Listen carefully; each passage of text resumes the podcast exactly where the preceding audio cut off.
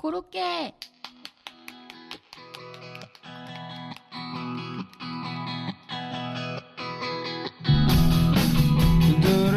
안녕하세요. 이제는 청취자가 되어버린 깐풍기입니다. 역사책 읽는 집의 100회를 축하드립니다. 대학교 학과 독서실에서 그리고 더운 여름 차 안에서 또 회사 회의실 언제 아이가 깰지 모르는 집에서 등 때로는 쉽지 않은 환경 가운데서도 이렇게 100회까지나 역사책을 펼칠 수 있었던 것은 두 분의 열심과 즐거움 덕분이 아니었나 싶습니다. 앞으로도 많은 책과 이야기 그리고 사담 들려주시길 기대하겠습니다. 축하드립니다. 안녕하세요. 아직도 유학생 마구로입니다. 음, 탕수육과 라조기님과의 개인적인 친분으로 역사책 읽는 집에 한두 번 까메오로 출연할 기회가 있었는데요. 벌써 100회를 맞이하셨다니 진심으로 축하드립니다. 어, 아무리 좋아하는 일이라도 꾸준히 하는 거는 참 힘든 일인데요. 애청자 중 한 명으로서 두 분이 참 멋지다는 이야기 꼭 드리고 싶어요. 독서가 게을러질 때마다 역사책 읽는 집 들으면서 자극 많이 받고 있습니다. 앞으로도 애청자들을 위한 지적 자극과 촌철살인 비평 부탁드립니다. 다시 한번 축하드립니다. 시, 시작. 100회 축하합니다. 명수 100회 축하합니다. 재밌게 들어주세요. 재밌게 들어주세요. 똥 먹어요. 역사책 읽는 집 100회를 맞이한 걸 축하합니다. 앞으로 더 많은 사람들에게 재미있고 유익한 방송이 되도록 1000회, 2000회까지 이어갈 수 있도록 기원하겠습니다. 화이팅!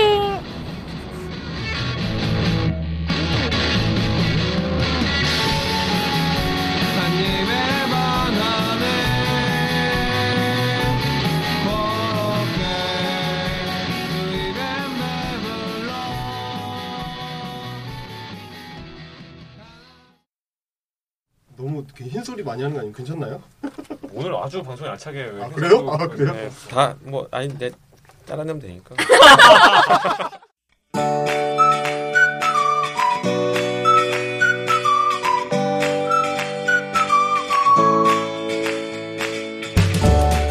안녕하세요. 일생에 단 한 번을 위한 방송 역사책 읽는 집입니다. 오늘은 제 100회 시간이고요. 오늘은 100회 특집으로 준비했습니다.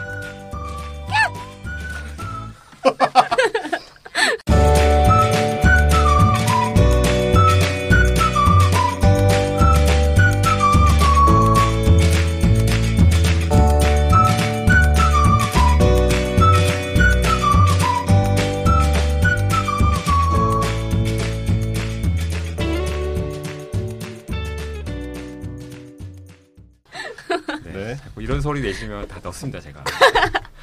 재밌더라고. 그런 거. 네. 드디어 100회 시간입니다. 이야. 정말. 네. 어, 저희 팟캐스트의 특징은 게스트들이 소개하지 않아도 먼저 말을 한다는 게 특징이죠. 게스트 소개 조금만 있다가 하기로 하고 다 아실 것 100회를 같아요. 맞이하는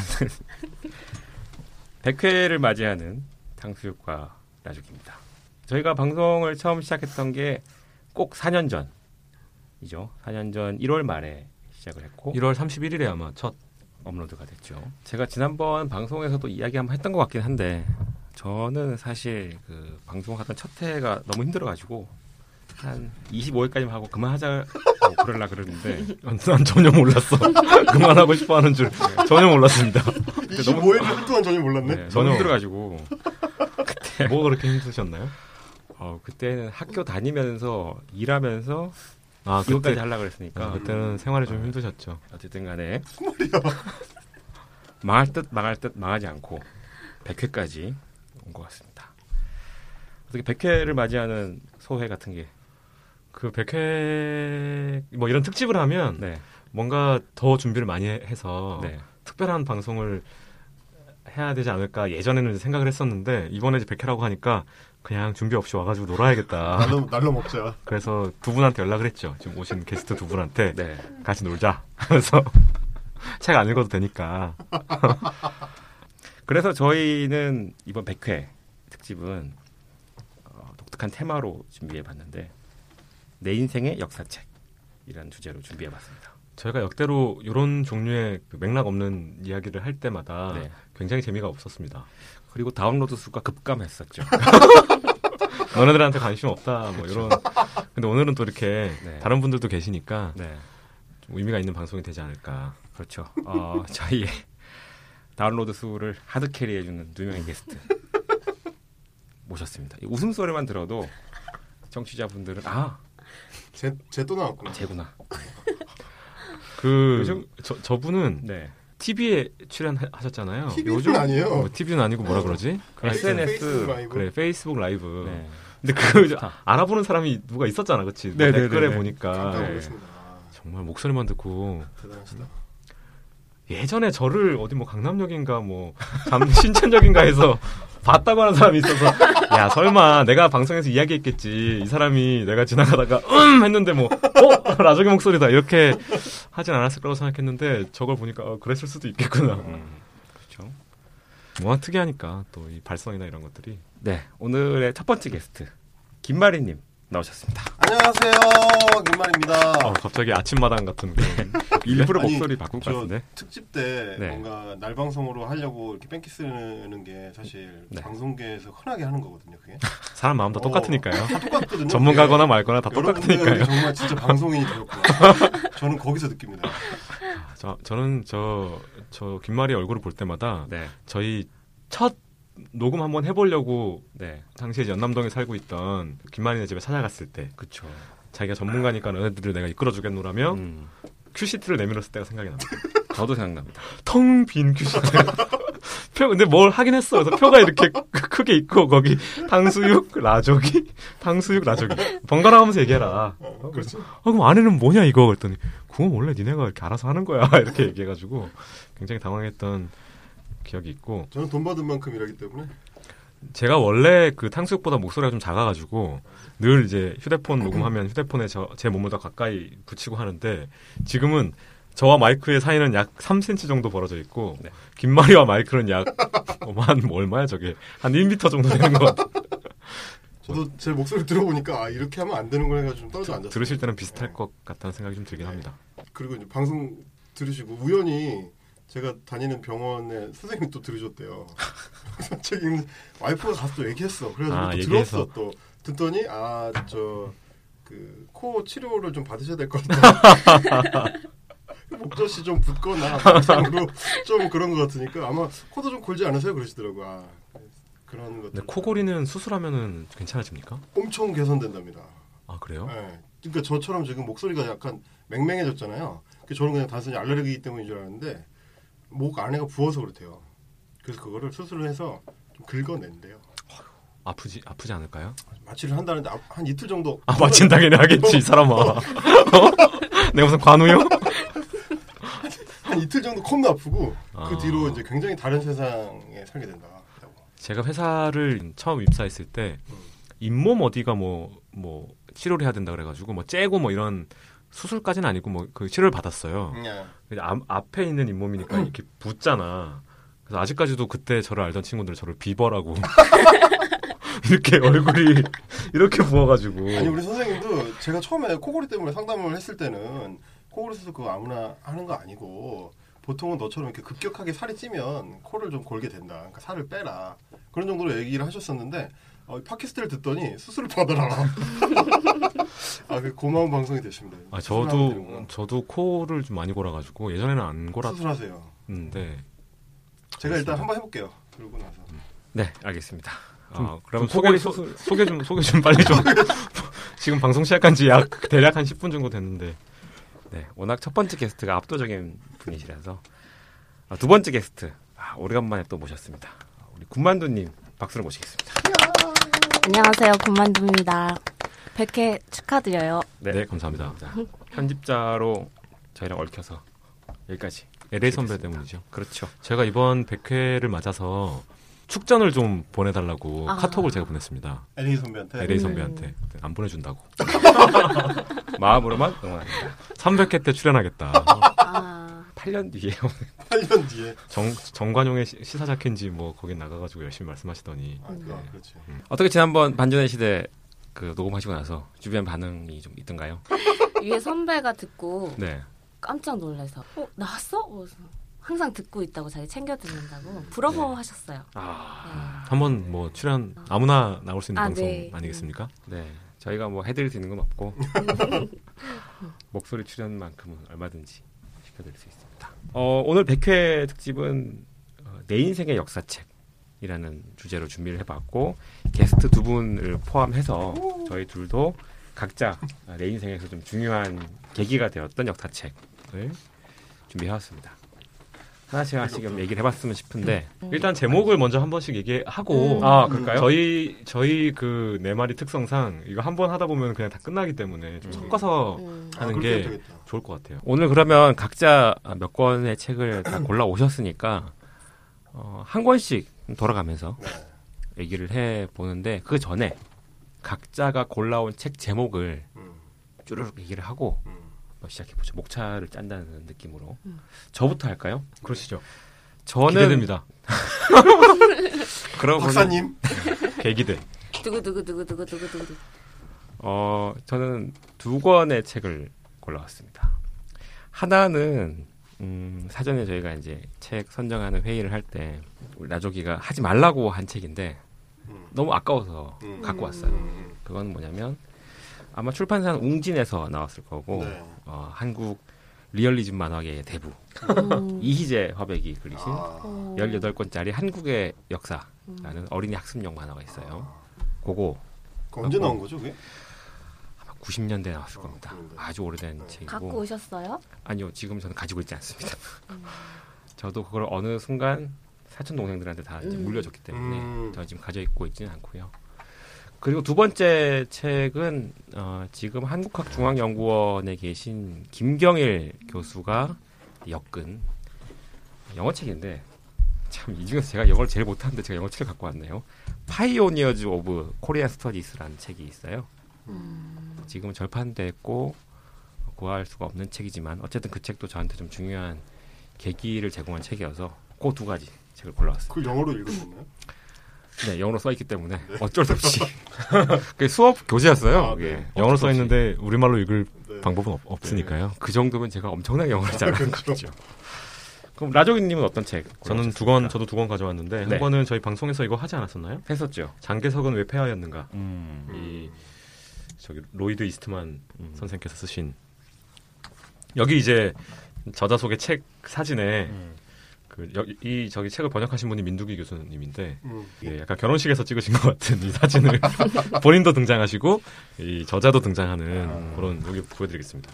이렇게 음. 아, 저자와 역자 사이좋게 그리고 이 책의 특징은 마인드네. 역자의 그 소개가 더 깁니다.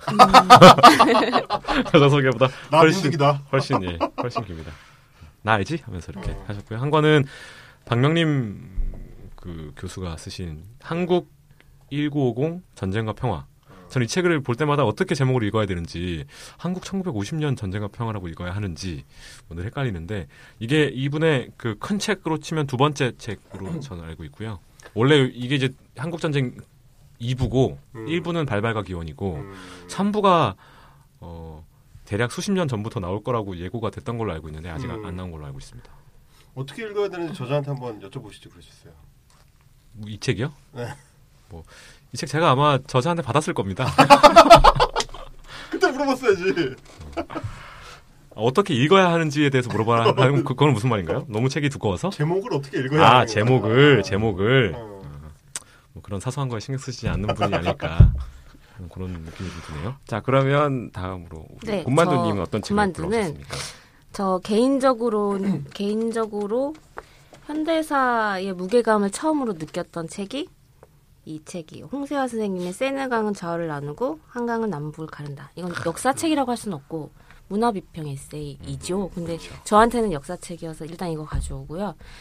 편집자로서 어린이 현대사 책을 만든 적이 있어요. 오. 우리 한국 현대사.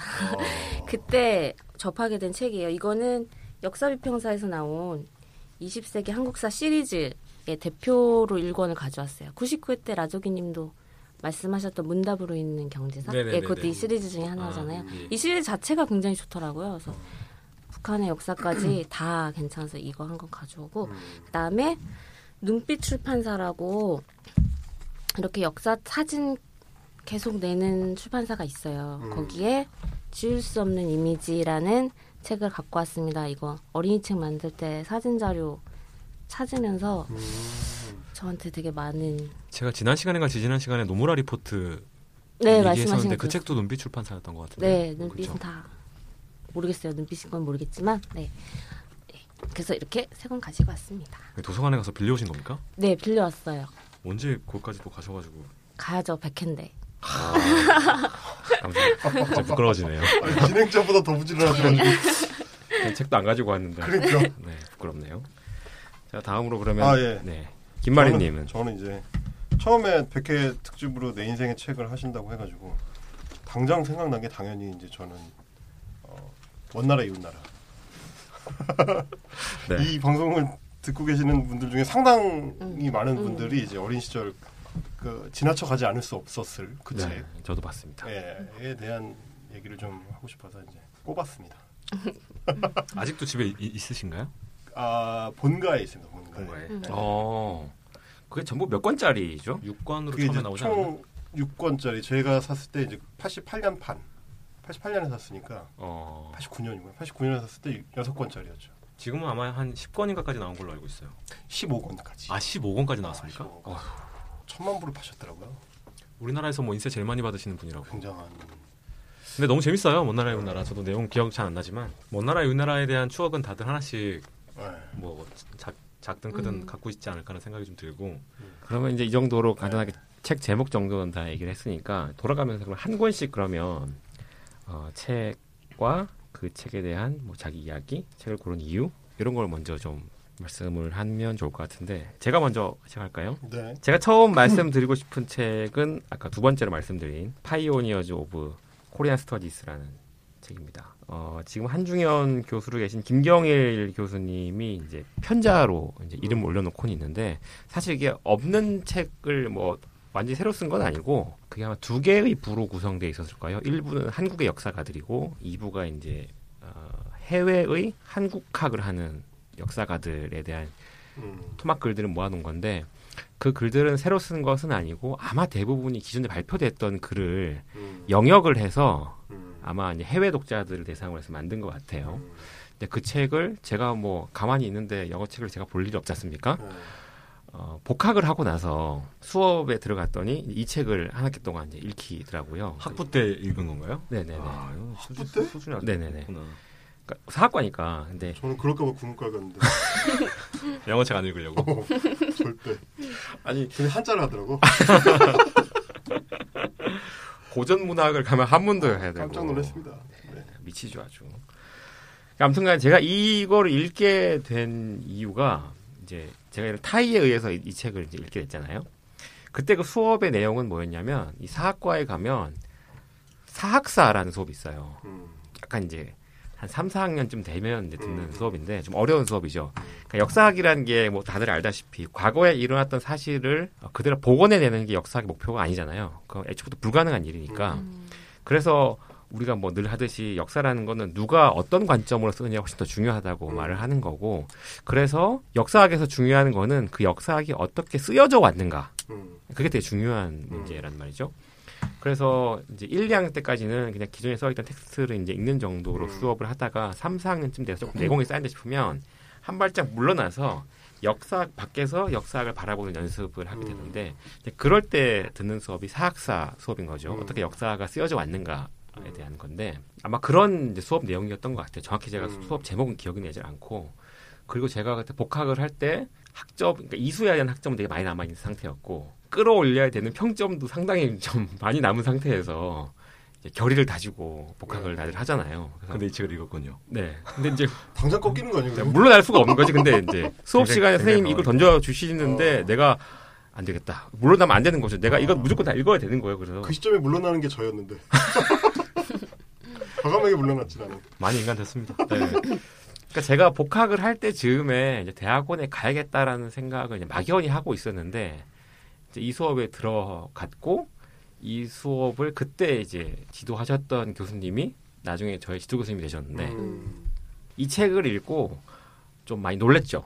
뭐가 뭘 놀랬냐면 사실 1부보다는 2부에서 놀랬어요. 음. 2부는 뭐였냐면 이제 해외에서 한국학을 하는 이제 역사학자들에 대한 아. 글인데 누가 나오나요? 그 거기 거기에 나오는 게뭐 제임스 팔레, 뭐 에드워드 와그너, 뭐 카터 에커트, 뭐 이런 사람들이 막 나오거든요. 전 그런 사람들 이름을 거기서 처음 들어봤어요. 전 지금 처음 들었네요. 뭐 기껏해야 뭐 브루스 커밍스 정도는 아는 어, 브루스 정도. 커밍스는 알아요. 어 그런 정도였고 뭐 일본, 뭐 중국 뭐 막 나오는데 야 이게 이 한국사라는 게 단지 한국에서만 공부하는 게 아니구나 음. 어마어마한 세계가 있는 거구나라는 생, 그런 걸 처음 알게 음. 됐죠. 그래서 아 이거 정말 공부해 볼 만한 어. 주제다 한국사라는 게 단지 그냥 우리끼리만 북적북적 하는 게 아니고 아, 공부할 게 엄청나게 많은 분야구나라는 생각을 처음 하게 됐고 그때 이제 아 좀 공부가 재미가 있다 음. 그런 생각을 처음 하게 됐죠. 대학교 3학년 때입니까? 어 정확히 4학년 때입니다. 4학년 때. 네, 저희 두 학기 남기고 복학을 했기 때문에 아. 근데 그런 엄청 굉장히 중요해 보이는 책인데 네 한역본이 없나요? 한글로 나와 있는 글을 대부분은 영역을 한 것 같아요. 아, 거꾸로? 예, 예. 외국인 학자가 쓴 게 아니고 음. 이미 뭐 한국인이 쓴 거를 영역을 하거나 혹은 외국인 학자와의 뭐 인터뷰 같은 게 있으면 음. 당연히 이제 원래 영어 텍스트가 남아 있겠죠. 그걸 그대로 전제를 한 것 같아요. 기억에 남는 논문이 있나요? 그때 이제 기억에 남았던 글 같은 게 뭐 제임스 팔레 같은 사람이라든지 뭐 브루스 커밍스 같은 사람들의 이거 읽으면서 어, 몇 가지를 이제 깨달았죠. 음. 일단 제임스 팔레가 생각보다 많은 후학들을 길러냈다라는 아. 거. 그러니까 미국에서의 한국학의 출발은 거의 제임스 팔레로부터 출발한다고 보니까 대부분 음. 다그 밑에서 길러낸 학자들이 아주 많고 그리고 좀 재밌는 게그 에드워드 와그너 음. 같은 경우에는 에드워드 와그너가 한국에 제가 지금 교수님 성함이 정확히 기억이 안 나는데 어느 교수님이랑 같이 수십 년에 걸쳐서 과거 급제자 명단을 전부 다 데이터베이스화하는 작업을 하셨거든요. 수십 년에 걸쳐서 컴퓨터 없을 때부터 어떤가요? 그 정도는 돼야 좀 공부한다 아, 싶으신 그렇구나. 거죠. 역덕, 역덕. 예, 역덕이. 아, 진짜 그분이 이제 70년대, 80년대부터 이미 한국에 이제 왔다 갔다 했는데 대단하다.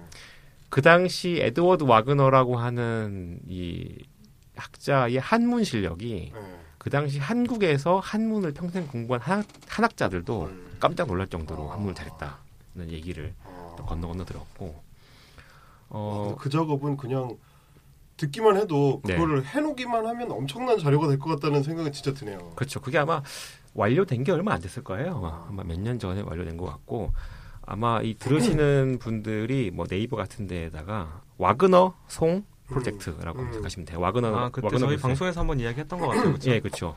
와그너는 와그너 교수의 음. 성이고 송은 또 그 한국인 교수님의 성인데 지금 음. 성함 제 기억이 안 나요. 그 프로젝트가 방대한 이제 음. 분량을 완성이 됐죠. 그걸 하고 나면 뭐 일테면 사회상도 드러나고 뭐 당파 역사도 드러나고 뭐 여러 가지가 나오겠네요. 그렇죠. 어떤 집안에서 주로 합격자를 네. 배출을 했으며 그들 사이에 뭐 인적 관계는 어떻게 되는지 아. 이게 다 그려지는 방대한 작업이죠. 이 책 이분이 한 연구 그 내용 뭐 유명한 책이 번역된 책 중에 뭐 조선 왕조 사회 성취와 귀속 뭐 이런 책이 있는 모양이네요. 내용을 뭐 나름 요약해 놓은 내 블로그에 들어가 보니까 인구 중 노비가 75%에 뭐 이른다. 음. 뭐 그런 내용도 있는 것 같고 음. 우리 예전에 그 중종의 시대인가 그 책에서 나왔던 사림과 홍구의 음, 음. 격차라는 것이 우리가 알고 있는 그 차이라는 것이 별로 그렇게 대단한 것이 아니었다. 음. 뭐 이런 내용도 이분이 여기서 또 한번 얘기를 했었는 모양이네요. 홍구파 살인파 대결이라는 사화의 구도 자체를 부정하고 음. 살인파가 살인파가 중소지주의 경상도 출신이고 홍구파가 대지주의 한양 부근 거주자라는 통설도 비판했다. 뭐 이런 내용이 있는 모양입니다. 음. 뭐 저도 읽어보진 않았는데 아 그걸 할 수 있는 거구나. 근데 이제 지금 와서 생각을 해보면 뭐 읽을 때 그때도 그랬지만 사실 그 책이 어, 썩 좋은 책은 아닙니다. 사실은. 그래요? 뭐야? 그게 왜냐면 뭐지? 맥락이 뭐야? 이게 저한테는 되게 큰 영향을 준 책이긴. 한데 음, 누구한테 선뜻 권하기에는 조금 문제가 있는 책이에요. 아마 지금 검색해 보시면 책을 못 구할 겁니다. 아마 절판돼 있고. 아, 근데 제가 짐작하는 바가 맞으면 그 책이 썩 영역이 잘 된 책이 아니에요. 음. 오역도 상당히 좀 많고 음. 그러니까 예를 들어 그런 거죠. 왜 그 조선 시대의 경기 지역을 중심으로 활동했던 사람들을 이제 뭐 일컬어서 기호학파라고 예, 예, 예. 하잖아요. 예. 이제 그걸 영역을 할 거면 무슨 뭐 경기라 서울 경기 지역을 뭐 tasty of 뭐 이렇게 하는 거야? 그쵸 뭐 무슨 뭐 저기 기호. semiotics 뭐 이렇게 번역이 된 거죠. 이제 기호학이라고. 그딱 보면 아 이거는 역사학자가 저기 영역한 게 아니고 음. 그냥 영어 잘하는 애들 불러다 놓고 아, 어차피 역사학자들도 어. 그걸 봐야 잘 모르니까. 어, 한자 잘 모르는 애들을 데리고 영어를 영역을 시켰나 보다. 그 기호학과 그 기호학을 한자를 보면 바로 아는데 음. 그냥 한글로 보면 모르니까. 음. 그래서 그런 어, 등등의 문제가 조금 그냥 있어요. 어, 그리고, 어, 이참에 좀 더 말씀을 더 덧붙이자면, 우리 청취자 분들 중에서 뭐 역사학을 전공하진 않았지만, 좀 전공자만큼 정말 열심히 책을 보고 싶다. 혹은, 어, 전공자 수준으로 좀 역사학의 진수를 맛보고 싶다. 라고 하면 꼭 넘어야 되는 산이 역사가가 누구인가라는 음. 공부를 좀 해야 되거든요. 음. 사학사 공부를 하면 확실히 텍스트를 보는 눈이 달라지는데 지금 사학사 교재로 쓸만한 아주 좋은 책이 한국어로 나온 책이 이미 있습니다. 한 음. 20년 전에 이미 나온 책이 있는데 창작과 비평사에서 나온 한국의 역사가와 역사학이라고 하는 두 권짜리 책이 있거든요. 음. 그 책은 아주 저기 어, 오래전 음, 전근대부터 시작해서 최근에 이르기까지 역사학자들별로 이제 간단하게 이제 정리를 한 책이거든요. 음. 기라성 같은 학자들이 참가하셨죠. 뭐 한영우, 뭐 조동걸, 뭐 이런 교수님들이 막 참여하셔가지고 아주 굉장한 책이 나와서 음. 그게 뭐 개정판이 나왔는지 혹은 그 이후에 그 책을 대체할 만한 더 좋은 책이 나왔는지는 제가 잘 모르겠는데 제가 학부 다닐 때까지만 해도 학부생들한테는 그 책이 거의 필수 참고서 같은 음. 책이었어요. 교과서 같은 책이었거든요. 아마 청취자분들 중에서도 뭔가 좀 깊이 있는 독서를 하시고 싶으시다면 헌책방에서 그 책 찾아가지고 한번 읽어보시면 여러모로 도움이 좀 많이 될 것 같아요. 네. 자, 뭐 이 정도로 그러면 제 첫 번째 책 소개는 뭐 마칠 수 있을 것 같고 김마리님 한번. 어, 네, 네. 사실은 그냥 저야 뭐 이제 사학을 전공한 사람도 아니고 책을 요즘 와서는 거의 안 본다라는 수준의 독서가기 때문에 그 옛날 생각이 나더라고요. 이제 내 인생의 역사 책 하면 그 저의 독서 습관을 결정한 책 중에 하나고 초등학교 2학년 때 처음 이 책을 접했는데 그 충격이란 정말 어마어마해서 아니 썬데이 서울에서 봤어요. 아니, 아니 그 책을 읽고 느낀 충격이죠. 그 제가 이제 초등학교 2학년 때 처음 책을 사가지고 초등학교 졸업할 때까지 중학교 때까지도 봤으니까 한 100번은 봤을 거예요, 진짜. 엄청나게 읽었거든요. 하루에도 막 세 번씩 보고 막 그랬어요. 뭡니까 대체? 먼 나라 이웃 나라. 아니 그 처음에 이제 책이 찾아보니까 저도 이제 이- 뭐 관련된 얘기를 좀 재밌는 얘기들을 찾다 보니까 알게 된 몇 가지가 있더라고요. 네. 처음에 이 책이 어, 초판으로 나왔을 때 아시는 분들은 아시겠지만 책이 분절이 이상합니다. 그게 1권, 2권, 3권, 4권, 5권, 6권인데 어, 1권을 딱 펴면 1권의 표지에는 프랑스 편이라고 돼 있어요. 근데 책을 열면 개관이 나와요, 개관이. 그래서 프랑스 편이 1권에서 안 끝나요. 아 맞아. 네. 맞아 맞아, 맞아, 맞아. 연락 이상해요, 맞아, 그게. 맞아, 맞아. 저- 그러니까 뭐한 번도 이상하다는 생각을 해보지 않았던 것 같은데. 약간 김전일 같은 구성이죠. 어, 맞아요. 그래서 김전일이 그렇잖아요. 프랑스 편이 1권이 끝났는데 프랑스 편이 안 끝나가지고 이권을 살 수밖에 없어. 무조상 프랑스 편을 끝내려면 이권을 사야 돼요. 그, 그러면 이권이 가다가 또 중간에 이권은 분명히 도이칠란드 편이라고 돼 있는데 어 프랑스 편이 절반 정도 됩니다. 그리고 독일 편이 맞아, 절반부터 시작돼요. 맞아 맞아 맞아. 이렇게 다 그런 식으로 돼 있거든. 근데 그게 5권쯤 되면 대충 맞춰져요. 음. 5권쯤 되면 대충 비슷하게 맞춰진 다음에 6권은 이탈리아만 나와, 나오게 돼 있어. 아. 구성이 왜 그런가 봤더니 그때 몰랐지. 그때는 책이 원래 그런 줄 알았어요. 근데 보니까 야, 소년 한국일보에 원래 연재가 됐던 걸 묶은 거예요. 어. 1981년부터 87년까지 어, 소년 한국일보 그때는 아마 한국일보 아 저 그 소년지 중에서 어, 청소년을 대상으로 한 일간 중에서 이게 최고였던 소년 한국일보에 연재한 거를 묶어서 내니까 책 분절이 좀 이상하게 된 거죠. 어. 그래서 처음에 이제 고려원 미디어에서 내 가지고 대박이 났는데 음. 고려원 미디어가 무리한 사업 확장을 하다가 부도가. 났습니다. 예. 그래서 이제 그게 김영사로 아. 넘어가서 음. 김영사가 어, 오늘의 김영사를 일구는데 아주 혁혁한 공을 세운 천만 부를 팔았다니까. 그렇죠.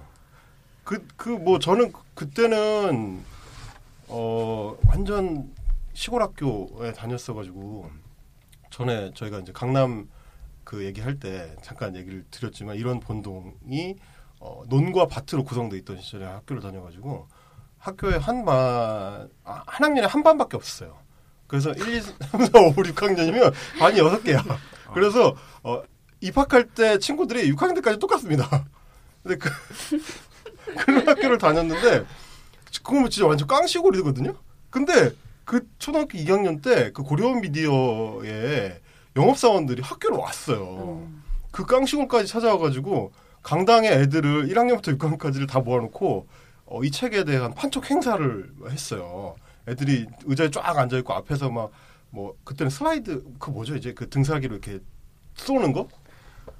에, 또, 뭐 HP 아그 뭐야 OHP. 뭐, OHP 아유 역시 편집자님이 달라 요즘 애들은 모릅니다. 모르, OHP. 모르, 아, 그렇죠 빛으로 이게 각을 잘못 맞추면 불납니다 여기. 연기가 계속 올라오거든. 타는 데가 막 나와서 막. 그러니까 뭐 요즘식으로 하면 PPT죠 PPT 그렇죠. 그 OHP 영상 화면에 저 컷 컷을 좀 잘라가지고 가져왔어요. 그래가지고 그거를 비추면서 애들을 꼬시는데 어, 안 넘어갈 수가 없는. 너무 재밌는 거야.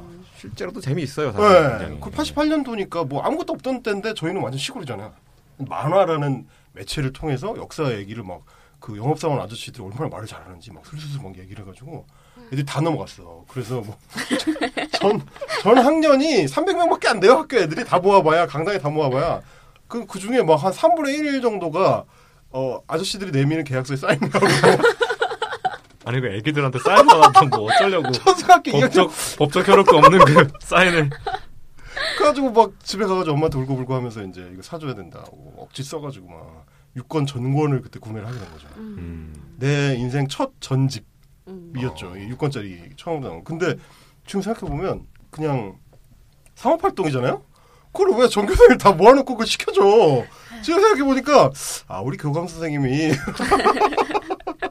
영업부장님하고 뭐가 있었구나, 이게 짬짬이 가죠. 커미션을 받으셨네. 커미- 그죠? 네. 그죠? 그렇지 아, 않고서 제가- 어떻게 그렇지 않고서 불가능해요. 제가 네. 이제 여러 가지 context를 나이를 먹고 이제 가끔씩 생각을 해보는데, 우리 교감이 먹었구나. 음. 어, 그런 생각을 할 때가 있긴 하지만, 교장은 아닐 것 같고요. 어, 교장은 제가 아는 분인데 그분은 굉장히 훌륭한 교장 선생님이었기 아. 때문에 물론 알 수 없죠. 80년대 후반에 뭐 교장 선생님 뭐, 뭐 어디 출신인지 알게 보면 육사 출신이겠지. 뭐. 알게 뭡니까? 그- 아, 그래서 그 역사책을 처음 봤는데 그, 그 우리 때만 해도 꼬맹이 때 볼 수 있는 책들이 이렇게 종류가 많지 않아가지고 뭐 디즈니 동화 전집이나 뭐 이런 정도 그렇죠. 였는데 그 책의 세련됨이란 음. 음. 아 정말 충격적이었죠. 음. 이, 이 스토리텔링을 이런 식으로 음. 할수 있구나라는 걸 그때 몰랐지만 빠져들고 빨려드는 음. 굉장했어요. 음. 그래서 저는 뭐랄까 제가 제일 좋아했던 편 제일 많이 봤던 거는 5권이랑 6권. 음. 5권이 스위스 편이고 네. 6권이 이탈리아 편인데 왜 그렇게 봤냐면 어, 전쟁 얘기가 주구장창 나옵니다. 이탈리아 편은 로마가 전부니까 처음부터 끝까지 로마만 계속 나와요. 그러니까 로마의 역사란 뭐 가서 누구 저 처부수고 막 차지하고 막뭐뭐 죽이고 뭐 이런 거 나오고 막 그리고 스위스 편은 어, 전술 개념이 나오거든요. 스위스 편에는 음. 어. 그 칸톤을 설명하면서 스위스의 그 독특한 연방 구조인 칸톤을 설명하면서 각 칸톤들이 뭐 용, 용병단을 구성하고 스위스 용병단이 짱 세다 뭐 이런 얘기를 하면서 아니 그 내용을 지금 다 기억을 하는 건가요? 아니면 그렇죠. 이번에 100번 이번에 읽었다니까. 와 대단하다. 아무리 100번 읽어도 그렇지. 그막 그 오스트리아가 주된 적이니까 스위스에 음. 오스트리아군이 쳐들어올 때 뭐 돌을 위에서 굴러 떨어뜨려서 뭐 지형을 이용해서 제압을 하고 막 이런 게 나와요. 음. 꼬맹이가 이사 초등학교 2, 3학년째 꼬맹이가 막 그걸 보고 막 흠뻑 빠진 거죠. 아 이거 신나는구나 이거 재밌구나 역사. 하긴 그 제가 기억하기에도 고등학교 한 2학년 때까지의 김마리는 아주 훌륭한 학생이었습니다. 아, 그래요? 그 이후에 왕과이를 만나면서 인생이 날라리 인생으로 빠져들었지만 안가야. 아, 고1 때만 그런데 지금은 먼 나라 이웃 나라가 좀 평가가 다르잖아요. 그렇죠, 좀 다르죠. 예. 그렇죠. 지금은 어, 네. 어떤가요? 저자가 일단 좀 꼴통이 되셔가지고. 예. 그렇죠. 예. 그렇기도 하고 굉장히 편협 그 나라별로 음. 편협된 맞아요. 시각을 네. 공고히 해버린 결과를 음, 맞아요. 낳았다. 80년대에 우리나라 사람들이 이제 해외에 나가기 굉장히 힘들었으니까. 정보량이 엄청 음. 적을 때죠. 음. 그럴 때니까 정보를 독점한 자들이 이제 음. 맞아요. 그 국가에 대한 정보를 어떻게 이제 뿌리느냐에 따라서 그 국가에 대한 인상에 대해 결정되기 마련인데 맞아요. 우리가 지금 가지고 있는 유럽 각국에 대한 많은 인상이 사실은 먼 나라 이웃 나라로부터 기원하는 엄청나게 게 중요하게 있죠. 결정했죠. 뭐 프랑스는 음식, 네. 독일은 규율 네. 뭐 이런 식으로 네. 식으로 스테레오타입화 됐잖아요. 편견을 엄청 주입하는 네. 스타일로 만들어져 있죠. 그렇죠. 저도 그 먼 나라 이웃 나라를 친구한테 빌려가지고 음. 엄청나게 재밌게 봤던 음. 기억이 나거든요. 음. 이게 그 먼 나라 이웃 나라는 이렇게 컷 나누는 것도 아 맞아요. 적자형으로 예, 예, 돼가지고 정자로 그냥 정사각형으로 그렇죠. 다 똑같이 나눠죠. 음. 정말로 학습 효과는 굉장히 뛰어나고 어, 역사, 문화 같은 거를 그렇죠. 일목요연하게 잘 정리해주기도 그 하고요. 컷별로 다 정보량이 꽉 차 있죠. 네, 그렇죠. 네. 이게 낭비가 없이 컷을 짜놔가지고. 근데 이제 저 저는 이제 그 주특기 또 까대는 거.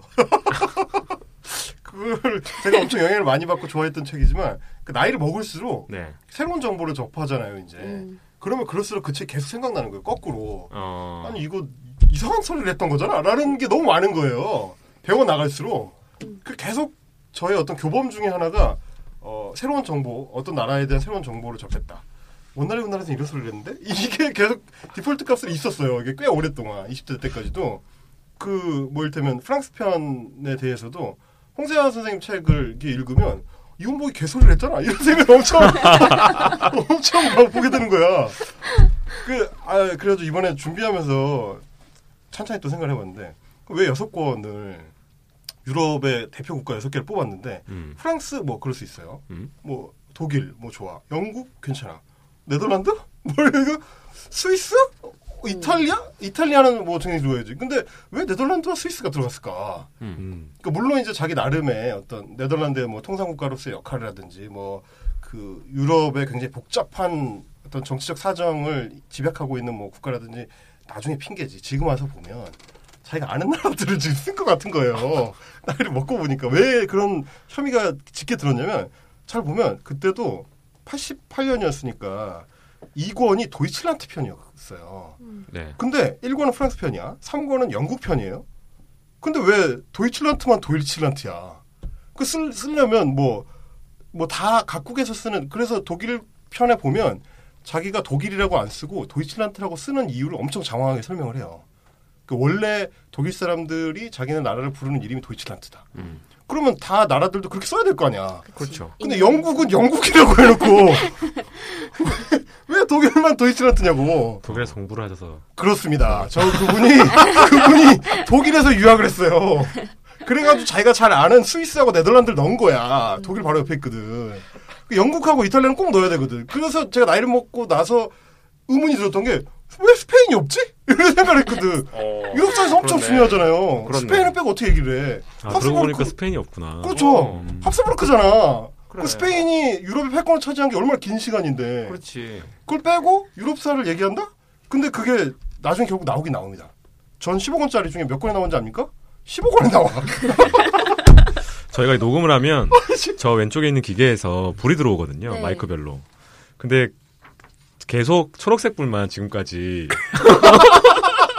근데 점점점 이제 어 막 어? 어? 어 이렇게 되면서 빨간색이 계속 저기 빵빵빵빵 이제 치고 올라가는 네. 어, 그걸 보면서 방송이 무르익고 있군요. 처음에는 저게 아까 말씀드린 것처럼 이렇게 쫙 뒤로 물러서서 하고 있다가 점점 점 화가 나니까 막 마이크 이원복이 마이크를 막 먹으려고 막.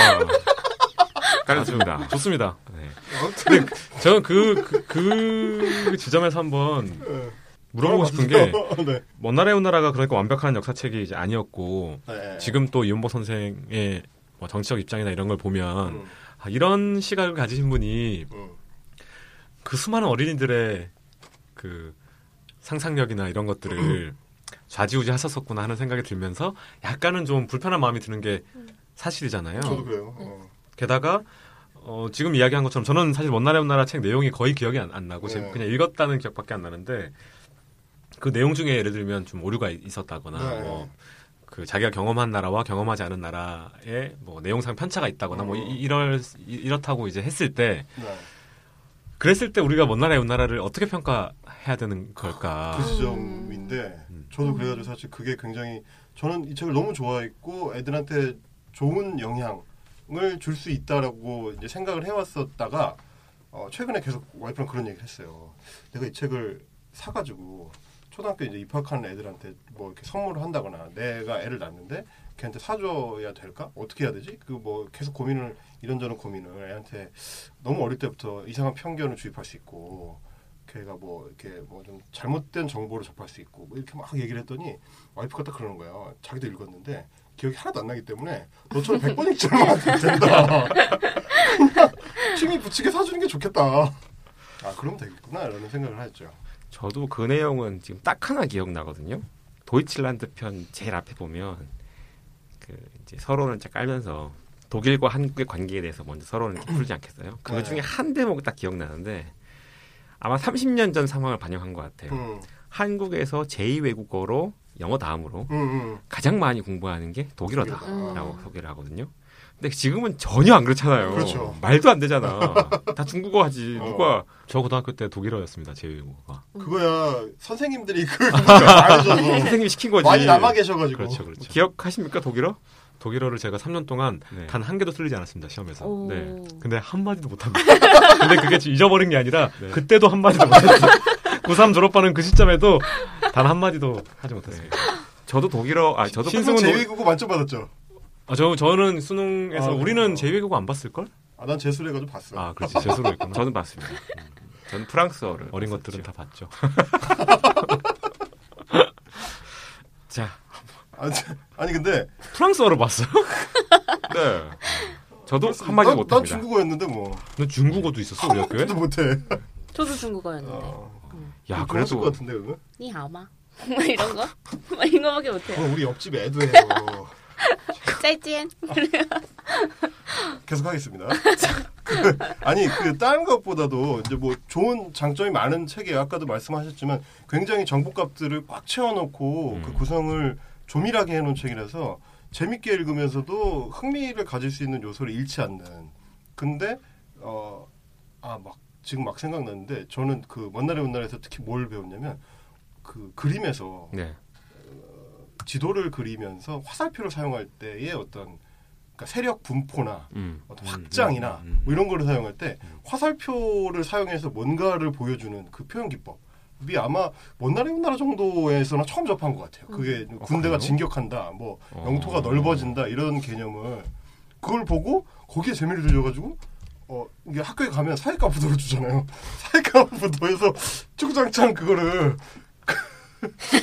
또 맨날 이렇게 색깔을 바꾸고 그런 걸 했었던 그게 이제 사실 역사에 재미를 붙이게 해준 왜냐하면 사회과 부도도 펼치면 어 뭐 고구려 백제 신라가 4세기 어떻게 되고 6세기 어떻게 되고 맨날 그거 하잖아요. 이제 그렇죠. 그 요소를 거기서 보고 아 역사가 재밌다 뭔가 그 역사 우리 어렸을 때 역사 공부의 대부분은 땅 따먹기에 관한 그렇지, 그렇지. 내용이기 때문에 음. 어, 뭐 고구려가 어디까지 내려왔냐. 그렇지. 뭐 이렇게 지금 와서 보면 터무니없는 얘기들이 엄청 많은데도 근데 아무튼 근데 뭐 그런 거를 재밌게 보고 거기서 역사에 대한 흥미를 얻었는데 반면에 지금 와서 생각할 때 제일 좀 우려가 되는 부분은 지금도 개정이 돼서 좀 바뀌었는지 는 모르겠는데 그때는 굉장히 인종주의적 편견이 곳곳에 있었어요. 음. 특히 유색인종들, 음. 흑인이나 어, 동아시아인들에 대한 묘사, 동남아시아인들에 대한 묘사가 폭력적이고 굉장히 부정적으로 음. 게으르다든지 엄청 새까맣게 그리다든지 어, 미개하게 그린다든지 이거를 좀 아무렇지도 않게 합니다. 그 책에서. 지금은 개정됐는지 모르겠어요. 근데 그때도 보면서 이상하다고 생각했거든. 아, 이건 좀 너무하는 것 같은데라고 초등학교 2학년이 생각할 정도였으니까. 아마 네. 제 기억이 맞으면 먼 나라 이웃 나라에 나오는 모든 아프리카 흑인들은 코에다 뼈를 이렇게 맞아요, 예, 맞아요. 그리고 그리고. 정말 새까맣게 그려가지고 뭐 그러니까 네. 칸을 까맣게 칠한 다음에 네. 뭐 눈만 나온다든지 이런 전- 묘사들도 있어요. 어, 그렇죠. 굉장히 그 그때 그때 당시 무슨 시커먼스 뭐 이런 것 같은 그런 묘사들이죠. 음, 음. 그리고 이제 나이를 먹고 나서 느꼈던 거는 이제 어 자본주의 내지는 신자유주의에 대한 과도한 경도.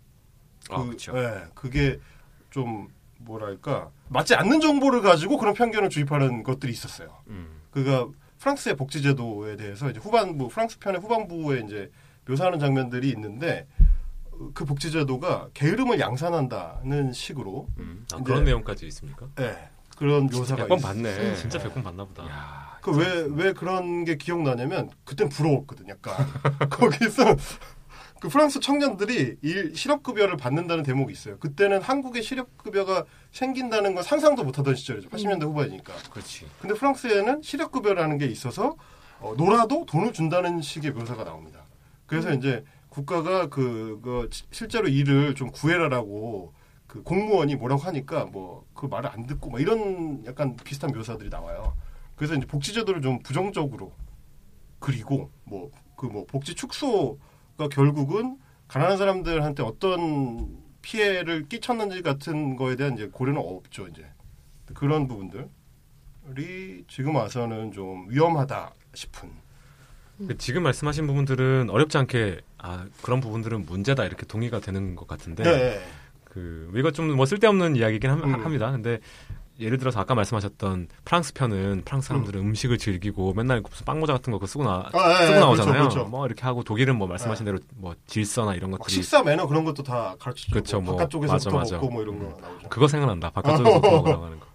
근데 이제 그런 것들은 어떻게 보면 그, 그 나라에 대한 인상이잖아요. 그렇죠, 그렇죠. 그게 사람마다 다 인상이 조금씩 다를 거고 그 나라에 평생 산다 하더라도 음, 자기 음. 주변에 있는 사람들에 의해서 음, 음, 그런 것들이 결정되지 음. 뭐 백을 다 보여주고 음. 네. 본다는 거는 어떻게 보면 좀 불가능한 일이니까 음. 그걸 편견이라고 부를 수 있겠죠. 음. 그러면 어떻게 써야 하는가? 그렇지. 어, 어떻게 그렇지. 썼어야 하는가? 그런 부분들에 그렇지. 대해서는 그렇죠. 생각이 좀 드는 것 같고 제가 이번에 그 지난주에 제 출장을 갔다 왔거든요. 네. 출장 일정이 정말로 괴랄해가지고 싱가포르에 갔다가 그 프랑크푸르트 독일에 있는 프랑크푸르트에 음. 갔다가 프랑스 파리를 들렸다가 인천으로 돌아오는 일정이었는데 5일 만에 갔다 왔어요. 세계 일주입니까? 그래서 2박 2박 5일 호텔에서 이틀 자고 이틀은 비행기에서 자는 일정이었는데 제가 독일하고 프랑스를 찍은 거잖아요. 네. 달라. 그 물론 제가 독일에 다르지. 독일에 뭐 열 몇 시간 아. 있다가 아침에 새벽에 도착해서 밤에 아. 파리로 아. 떠났거든요. 뭐 파리에도 1박 하긴 했지만 짧게 이제 있었는데 제가 프랑크푸르트 외곽에 있는 어떤 회사에 갔었는데 음. 거기서 잠깐 느낀 그 느낌하고 물론 음, 그 전에도 음. 독일에 몇번 음, 음. 놀러 가거나 출장 가거나 한 적은 있었지만 음. 파리 시내에서 뭐 밤 12시에 도착해 가지고 그 다음 날 하루 쭉 돌아다니고 그날 밤 비행기를 타고 바로 들어왔는데 그 느낌이 뭐 그 나라의 전부를 다 설명해 준다고 누가 얘기할 수 있겠어요. 그런데 음, 음. 또다 받은 인상이 있잖아요. 그러면 네. 내가 받은 그 인상이 음. 네. 그러면 말해져서는 안 되는 것인가 하는 생각도 그렇지. 들기는 들더라고요. 근데 저는 오히려 이제 그 부분은 그렇게 큰 문제는 아닌 것 같아요. 어떤 음. 아, 지금 그, 말씀하시는 네. 걸 들으니까 어떤 지점에서 그렇게 그렇죠. 얘기하셨는지는 충분히 이해가 되네요. 그 이제 제 아이한테 이 책을 사준다라고 했을 때 제가 걱정하는 거는 이제 좀 전에 이야기했던 대목들하고 그러니까 알게 모르게 저의 역사관 어릴 때 역사관을 결정했던 것 중에 하나 는 약간 패권 중심으로 사고하는 거였던 것 같아요. 그 이제 그 책의 어떤 방향성이나 서술하는 방식이 주로 그렇게 돼 있어서 저는 이 먼나라의 나라를 본 이후로 영국이라는 나라, 잉글랜드가 중심이지만 영국이라는 나라에 대한 굉장한 호의를 굉장히 오랫동안 유지를 했거든요. 꼬매, 꼬망이 때부터 20대 때까지 계속 그랬으니까 그래서 영국은 막연하게 그냥 어, 좋고 어, 멋있고 훌륭하고 먼 나라 옛날을 어. 보면은 유럽에 대한 전반적인 호감도가 음, 음. 뭐 급격하게 상승하기는 하죠. 그렇죠. 근데 이탈리아에 대해서는 그렇지 않았어요. 어, 그 이제 왜, 왜 그런 느낌이었냐면 그 저의 특성이 거기에 이제 들어가는 걸 수도 있는데 패권 국가에 대한 그 강함에 대한 어떤 묘사가 어린 시절에 굉장히 각인이 강하게 되는 게 있었어요. 그러니까 힘이 세다 그 나라가 그리고 어, 영토를 많이 가지고 어, 남을 이긴다 이런 느낌 그리고 거기서도 자주 나오는 묘사가 뭐 해가 지지 않는 나라라는 묘사를 얘기를 여러 차례 합니다. 영국 편에서 한, 한 네다섯 번 정도 하는 것 같아. 그, 그 멘트 자체를.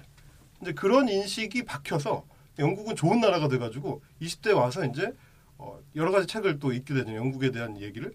근데 보니까 세상에서 나쁜 짓은 영국이 제일 먼저 한 거야. 뭐든지. 음. 그러니까 저는 약간 그게 문화 충격을 받았었죠. 실제로 다른 역사 서술들을 보면서 영국이라는 나라에 대한 인상이 엄청나게 뒤집어지는 계기가 됐는데 그런 인상을 왜 받았는가를 곰곰이 생각해 보니까 그런 식의 어떤 묘사, 어, 세력과 뭐 이제 강성함, 나라가 이제 강하고 남을 이긴다는 거에 대해서 초점을 맞춘 방식의 역사 서술이 좀 영향을 미치지 않았나.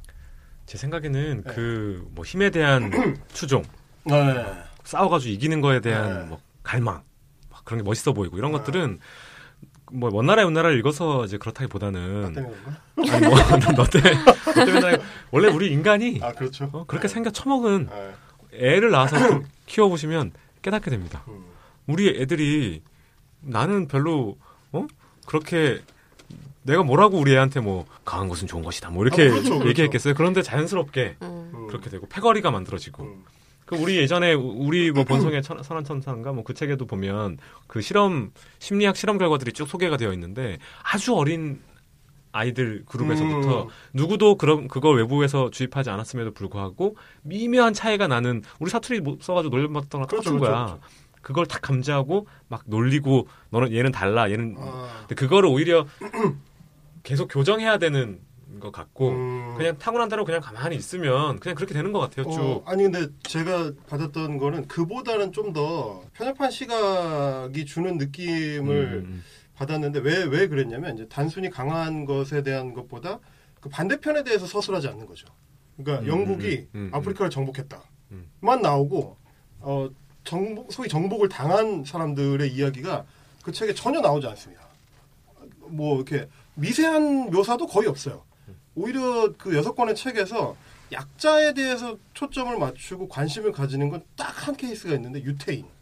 음. 독일 편에서 유태인 대학살에 대해서만 굉장히 반복해서 한 서너 번 정도 각각 다른 챕터마다 그건 아마 이제 또 역시나 독일에서 유학을 했기 때문이겠죠 이제 거기서 받은 영향이겠지만 유태인에 대한 얘기를 제외하고는 당한 사람들에 대한 얘기가 전혀 안 나옵니다. 그러니까 그게 굉장히 어린 어떤 인식에 영향을 좀 미친 것 같아요. 이게 뭔가 처음에 시작할 때는 굉장히 그 훈훈하게. 제가 항상 어, 그랬는데 어, 뭔가 약간 인생의 어. 패망작이었던 것 같은 내 인생을 망친 책. 뭐 이런 느낌으로 지금. 그렇진 않은데. 아, 이거 어떻게 하다 이렇게 됐지? 그 시대에 어. 정말 필요했던 책이었던 것 같아요. 그 시대에 맞아요, 적합한 예, 예. 책이었는데 문제는 뭐냐면 아직까지 그 세계사 그 책을 대체할 수 어, 대체할 수 있는 여- 맞아요, 어린이 맞아요. 세계 만화가 네. 없어요. 음. 그래서 네. 제가 전에 한국사 현대사 만들 때그 음. 사장님이 너무 너무 만들고 싶어 하셨어요. 음. 어린이 세계사 책을 아, 맨날 그 먼 나라 이웃 나라 얘기를 하면서 그것처럼 음, 만들어보자. 저, 아니 저게 팔리면 안 되는데 아직까지 팔리고 있어. 구만두 씨 어떻게 생각해? 네. 이런 현실에 음. 대해서 우리가 제대로 된 역사책을 다시 만들어야 돼. 늘 그렇게 말씀하셨거든요. 근데 그런 재미있는 포인트들 맞아요, 그게. 그리고 국가별로 특징 잡아서 후려친 거. 예, 예. 그게 그 매력 포인트가 맞아요, 맞아요. 아직도 그거를 대체할 수 있는 어린이 거예요. 좀 고용해가지고 오, 그거 어. 좋다. 굽시니스트가 오, 진짜. 그리면 해줬으면 정말 그. 병맛스러운 어, 2차 세계대전에 이거 진짜 천재잖아. 그러니까요. 그러니까 이원복을 대체할 천재가 돼. 이원복이 천재니까. 그러니까 이제 이 시대에 맞는 우리 이제 다 세계 여행 되게 네, 자주 네, 가, 네. 잘 가잖아요. 네. 거기에 맞는 이제 만화가 맞아. 필요한 거죠. 새로운 서술이 좀 그걸 필요하잖아. 아직 못한 거죠. 만화로 네. 애들한테 줄 수 있는. 하, 훌륭하시다. 역시 편집자는 네. 다릅니다. 예. 대안을 제시하는 네. 솜씨가 저처럼 그냥 욕하는 게 아니잖아요. 그렇죠. 자 그러면 뭐 일단 먼 나라 이웃 나라 저 얘기는 뭐 얘기 다 해버렸네. 네, 아주. 길게 했으니까 집에 가도 되나요? 왜 한 시간이 지났죠 벌써?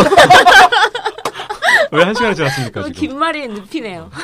긴 말이가 한번 시작되면 자 그럼 다음은 어, 라조개님 제가 할까요? 네, 저는 해보시겠습니까? 그 장계석은 왜 폐하였는가 이 책을 가져왔는데 네, 저희 책 대학원 다닐 때 샀는데 네, 네. 사실 뭐 대학원 가기 전에는 역사책이라는 거를 읽지 않았습니다.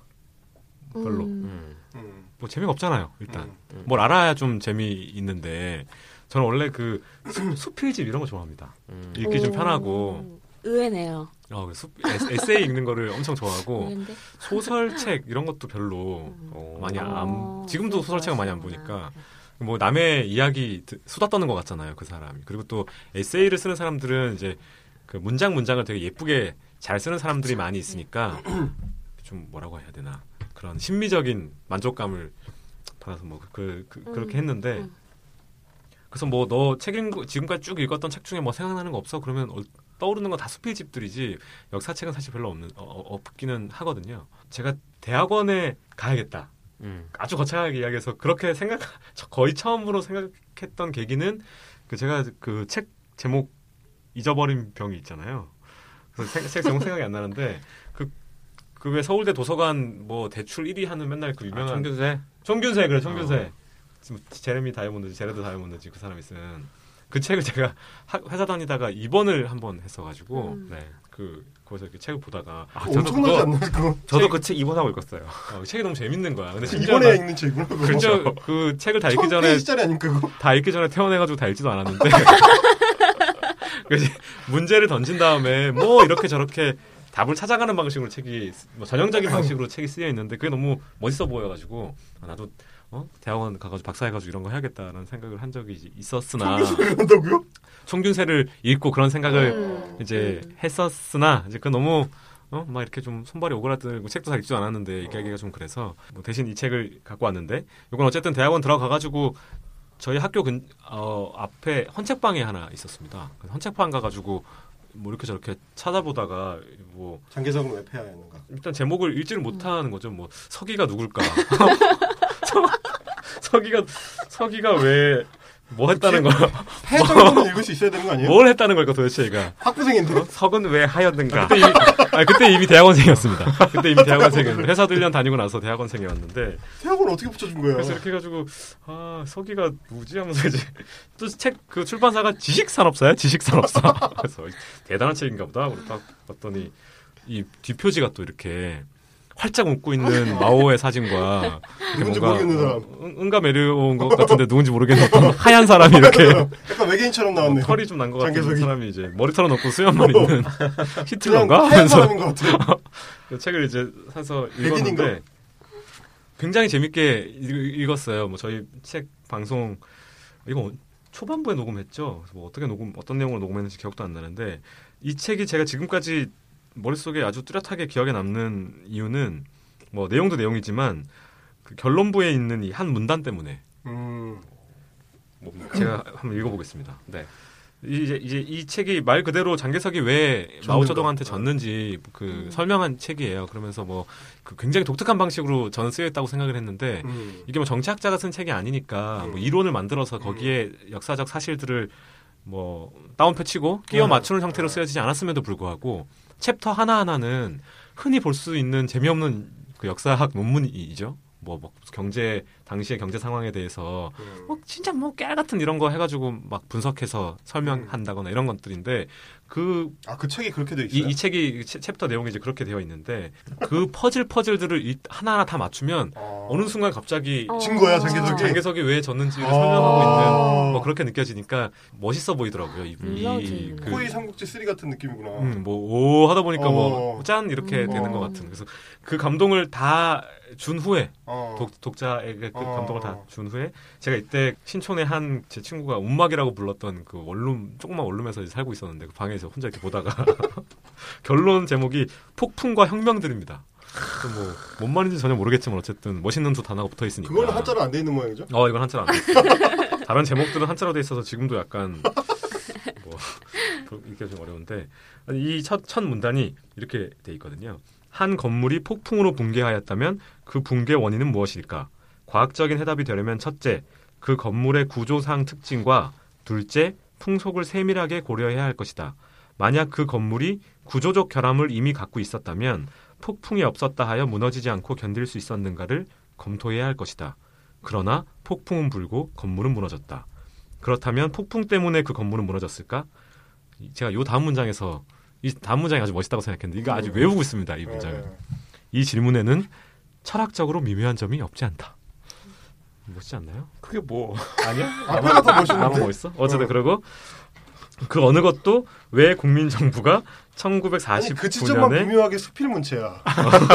그래서 그런 것 같은데? 그러니까 별 의미 없는 문장이잖아요. 철학적으로 미묘한 점이 나- 아, 없지? 않아. 어. 이게 너무 좋은 거야. 난 이게. 어? 없는 얘기가 나온 거야. 그러니까 제가 이 아니 뭐 이- 그래요 왜 왜 이게 뭐 굴복했는지 굴복했는가 하는 물으면 안 되는 것 같아요 뒷부분은 뭐 기억 안 나는데 제가 이 철학적으로 미묘한 점이 없지 않다는 이 적게 너무 머리에 남아서 음. 전 이게 이 부분이 서론에 있다고 생각했어요 음. 책 서론에 아, 그래서 오늘 아침에 열심히 찾았어. 늦게 일어나가지고 막 출근해야 되는데 이 책 뽑아가지고 막 앞에 봤는데 없어 없어.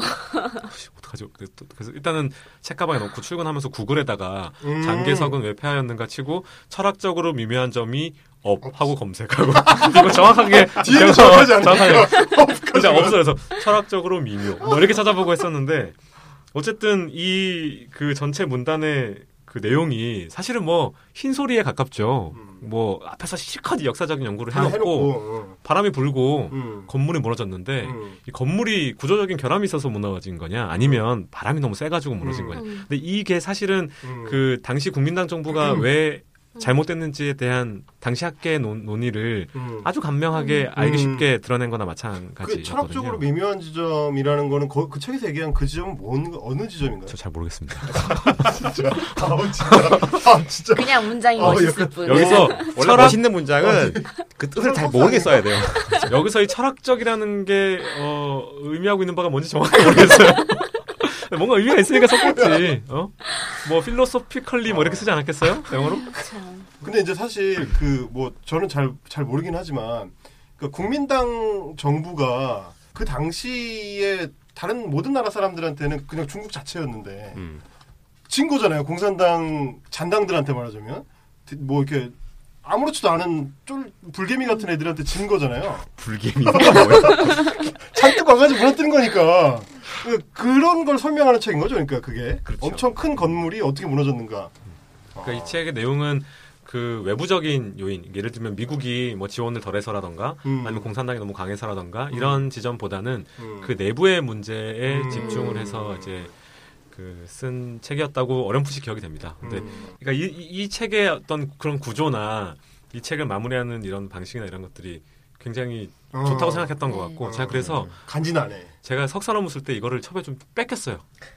첫, 아, 처음. 처음 문단에. 선생님 철학적으로 참 미묘한 아니 오늘 그 석사 않다고. 논문을 지금 가- 여기 주면서 가, 가져왔습니다. 그래서. 제가, 좀 읽어보라는 건가? 아니, 아니, 내가 볼게. 뭐라고 썼는지 기억이 안 나는데. 베낀 부분을 읽어보겠습니다. 제가 이 첫 번째 문단을 예, 전에 그, 그때는 사이월드 미니홈피였나? 올렸더니 저기 있는 김마리가 거기 댓글로 뭔 말인지 하나도 모르겠다. 이런 걸 왜 썼냐 이렇게 그래요? 그렇게 댓글을 한번 전혀 단지 기억이 안 나는데 뭐지? 이 개새끼가 내가 죽어라고 썼더니만은 어. 그래서 제가 여기 어떻게 썼냐면 좀 좀 좀 그렇긴 하네. 이제 약간 그 겉멋이 들어있는 그런 어. 것 같긴 한데 이게 어떻게 우리 지도 교수님이 처음 문단을 그냥 넘겨봐줬을까? 어, 제가 뭐라 썼냐면 지금 부재한 어떤 현상의 원인을 과거에 비추어 이해하고자 할 때 가장 적절한 방법은 무엇인가?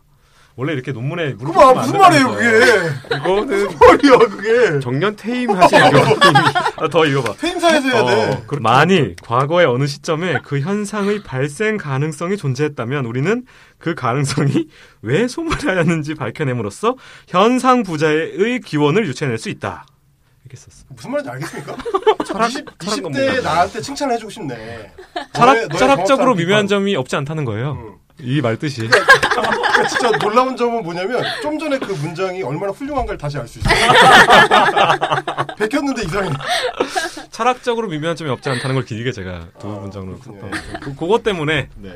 뭐 제가 요 책을 요 책이 기억이 나더라고요. 아니 사실 그 저도 저 책을 읽어, 읽어보진 않았는데 그 얘기를 종종 했어요. 저 책 얘기를. 그러니까 20대 때만 해도 잘 몰랐던 게 뭐냐면 저희한테 있어서 장개석은 대만이어가지고 그렇죠. 예, 10대 때나 뭐 이럴 때는 대만 쥐똥만 하고 뭐 약하고 그리고 우리가 성장하는 시점에서 이미 중국하고 수교가 돼가지고 중국은 막 크고 강한 중공이었으니까 그게 뭐 이렇게 대단한 사건이야라고 생각했는데 나중에 이제 학교 대학교 가가지고 보니까 아, 엄청난 사건이구나 이렇게 초한지니까 초한지. 그러니까 그렇지. 저는 짧게 끊었습니다. 자 그러면 어, 네. 라조기님의 역사책 장계석은 왜 폐하였는가 하는 마무리 하기로 하고 자 그러면 이제 군만두님의 네. 역사책 제 역사책 뭐 하기도 전에 왜 이렇게 지치죠? 저랑 뭘 하면 원래 그래요. 아, 네. 기빨리는 느낌. 네. 저랑 소셜 라이브 같이 하시는 분이 항상 힘들어 하시는데 너랑 뭘 하면 그렇게 힘들다고. 이렇게 막 석사 논문 쓰시고 박사님 앞에서 이런 얘기 하려니까 되게 부끄럽긴 한데 보셨잖아요. 방금 제가 읽어드렸잖아요. 어떤 수준의 논문인지. 저처럼 하세요, 저처럼. 막 하면 돼요.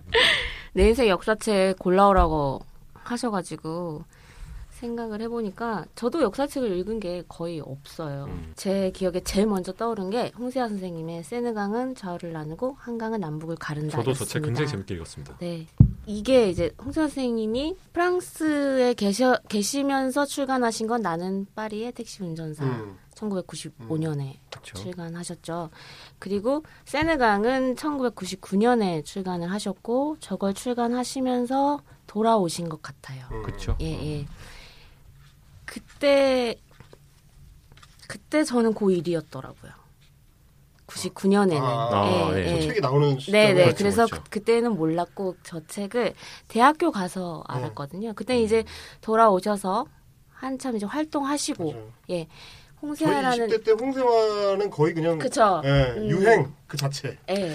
모두가 보는 90년대 말 2000년대 초반이 이제 홍세화를 필두로 해서 그렇죠. 네. 글좀 쓴다고 하는 사람들이 만발했던 예. 음. 시기 아닌가요? 그때 뭐 나왔던 뭐다 그때는 김규황 김규황. 다 그때 나왔죠. 김정란 이런 어. 사람들. 그러니까 우리 세대에 특별히 남들보다 더 특출나게 교양이 넘치는 사람이 아닌 경우에는 음. 이 유럽에 대한 특히 프랑스에 대한 거는 이원복 아니면 홍세화 둘, 둘이 너무 다른 둘이 너무 프랑스 하면 똘레랑스지 뭐 나는, 나는 똘레랑스란 말이 먼 나라의 온 나라에 나왔었는지 저 홍세화 책에 나왔었는지 아직도 잘 모르겠어요. 이 책이 근데 제가 저한테 지금 현대사 책으로 인식이 돼 있는 이유가 아, 홍세아 선생님 때문에 우리 현대사를 피부로 느꼈던 것 같아요. 음. 그러니까 저는 아까 이제 99년에 고1이었다고 말씀을 드린 것이 제가 철들면서는 김대중 정부였던 아. 거예요. 김대중, 그 다음에 노무현. 음. 요, 그 십, 그 10년인가요? 예, 그 네. 10년 시기여서, 어, 암흑의 시기를 저는 경험해 본 적이 없었어요.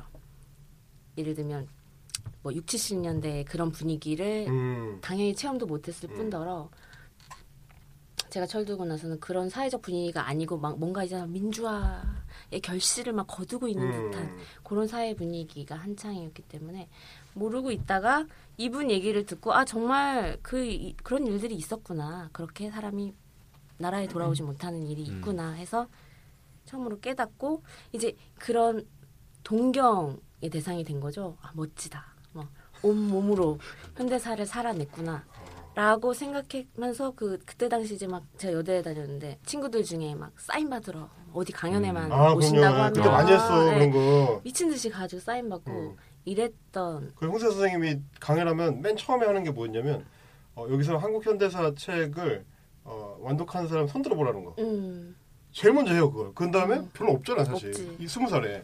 그러면 니네 무식하다 그래. 네. 음. 제가 하고 네. 싶은 얘기도 어, 그, 얘기. 그 예. 얘기예요. 제가 이걸 들고 이게 맨 처음 생각날 만큼 제가 그렇게 되게 무지했다는 어. 현대사 현대사에 대해 정말 무지했던 것 같아요. 저희 세대는. 저는 대학에 가서도 의식화될 기, 기회가 없었어요. 의식화라는 의식화하면 또 의식화하면 또제 앞에 계신 분이 또 의식화하면 한 의식화하시는. 의식화될 기회도 없었고 거의 목사 안수 받으셨다가 지금 어. 나오신 분이 네. 의식화 안수를 받으신. 그래서 어린이 한국사 책 만들면서 제대로 된 현대사 공부를 음. 했던 것 같아요. 어. 그래서 지금 다시 이 책을 보니까 이걸 이제 들고 얘기해야지라고 하면서도 다시 보니까 확실히 이거는 프랑스와 우리 한국에 대한 비교 내용이 대부분이었고 음. 지금은 이제 의미를 좀 상실한 것 같아요. 프랑스에 대해서 우리가 너무 많이 알고 그렇죠. 있고 어. 여기서 비판하고 있는 한국의 문화들 뭐 여기 막 성형 얘기도 마- 많이 나오고 아 그때부터 벌써 네네 음. 이때 이미 음. 그러니까 근데 이게 우리한테 이제 이미 상식이 된 시대가 됐어요. 음. 그래서 음. 이 책은 더 이상 내가 그럼 간직하지 말아야겠다 음. 하고 버려야지 하는데 제가 이 책을 왜 샀는지 또 이것도 마지막 부분을 아. 다시 보고 알았어요. 송 선생님 마지막 부분에 이제 에필로그 격으로 뭐 장을 하나 쓰셨는데 이 문제는 아직도 우리가 해결이 안 됐더라고요. 읽어볼게요. 네네. 이걸 읽어도 되나 모르겠네. 제기랄. 나는 죄 없는 세느강에 대고 울분을 토했다. 서울의 한강이 흐르듯 파리엔 세느강이 흐른다.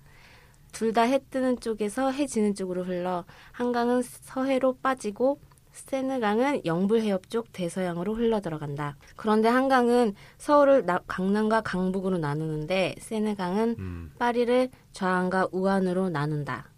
제기랄. 강물까지 하나는 남북으로 가르는데 다른 하나는 좌우로 가르네 하면서 네, 통찰이죠. 네, 이 통찰 어. 그리고 마지막에는 다시 나는 한국으로 돌아가고 싶다. 어떻게 돌아가고 싶냐면 유라시아 유라시아 대륙을 잇는 철길을 타고 돌아가고 싶다라고 얘기를 하세요. 옛날- 옛날이야, 옛날이야. 그래봐야 옛날이야. 근데 이 문제 의식이 아직도 있, 잖아요 그럼요, 그럼요. 아직도 해결이 안 됐잖아요. 이게 지금 나온 지가 벌써 20년이 다 돼가는데 그래서 아 우리의 현대사는 아직도 미, 미결이구나. 어. 그런 생각이 다시금 들어서 다, 버리지 않기로 했고요. 우리의 소원은 통일 한번 불러볼까요? 저의 영국에 대한 좋은 편견을 심어준 게 먼 나라의 우나라라면 프랑스에 대한 잘못된 좋은 편견을 심어준 게 홍사 선생님. 그렇죠.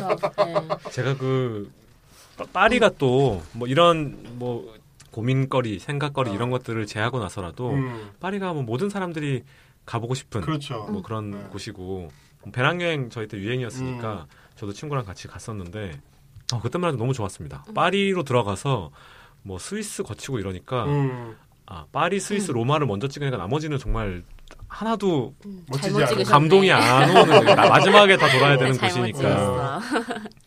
근데 그리고 나서 몇 번 더 갔습니다. 뭐 음. 지난주에도 가, 음. 뭐 출장 때문에 가고 했는데 뒤로 가면 갈수록 뭐 내가 그냥 맘 편하게 여행을 가지 않아서 그럴 수도 있고 음, 주로 그 다음부터는 겨울에 많이 가서 음. 뭐 그런 걸 수도 있는데 음.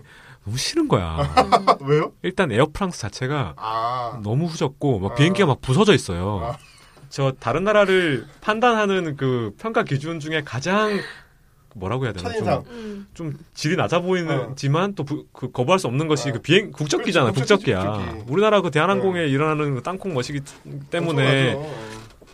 뭐 여러 가지 여러 나라 사람들이. 뭐 그런 것처럼 하, 근데 막 에어프랑스 막 서비스도 너무 후지고 막 음, 너무 다 더럽고 막, 음. 막 그런 데다가 음, 우리가 머리로는 알고 있죠. 음. 하, 프랑스 사람들은 이렇게 권위에 저항하고 음. 개인을 중요시하기 때문에 음. 게다가 음. 뭐 소비자가 왕이고 이런 거 다 없고 음. 각한명한 명이 인격적 그렇지. 개체로 살아간다. 음. 근데 너무 싫은 거야 그게. 너무 불친절하니까 그 ça va ça va 놈들이. 뭐, 어, 내가 영어로 말 걸면 무시하고. 어? 뭐 꼭 뭐 pardon pardon 해야 되고 뭘 pardon 뭘 pardon이야. excuse me 하면 보지도 않아. 어, 진짜 재수없잖아요, 그거. 그런 것들이 지들은 마린 르펜 뽑을 주제.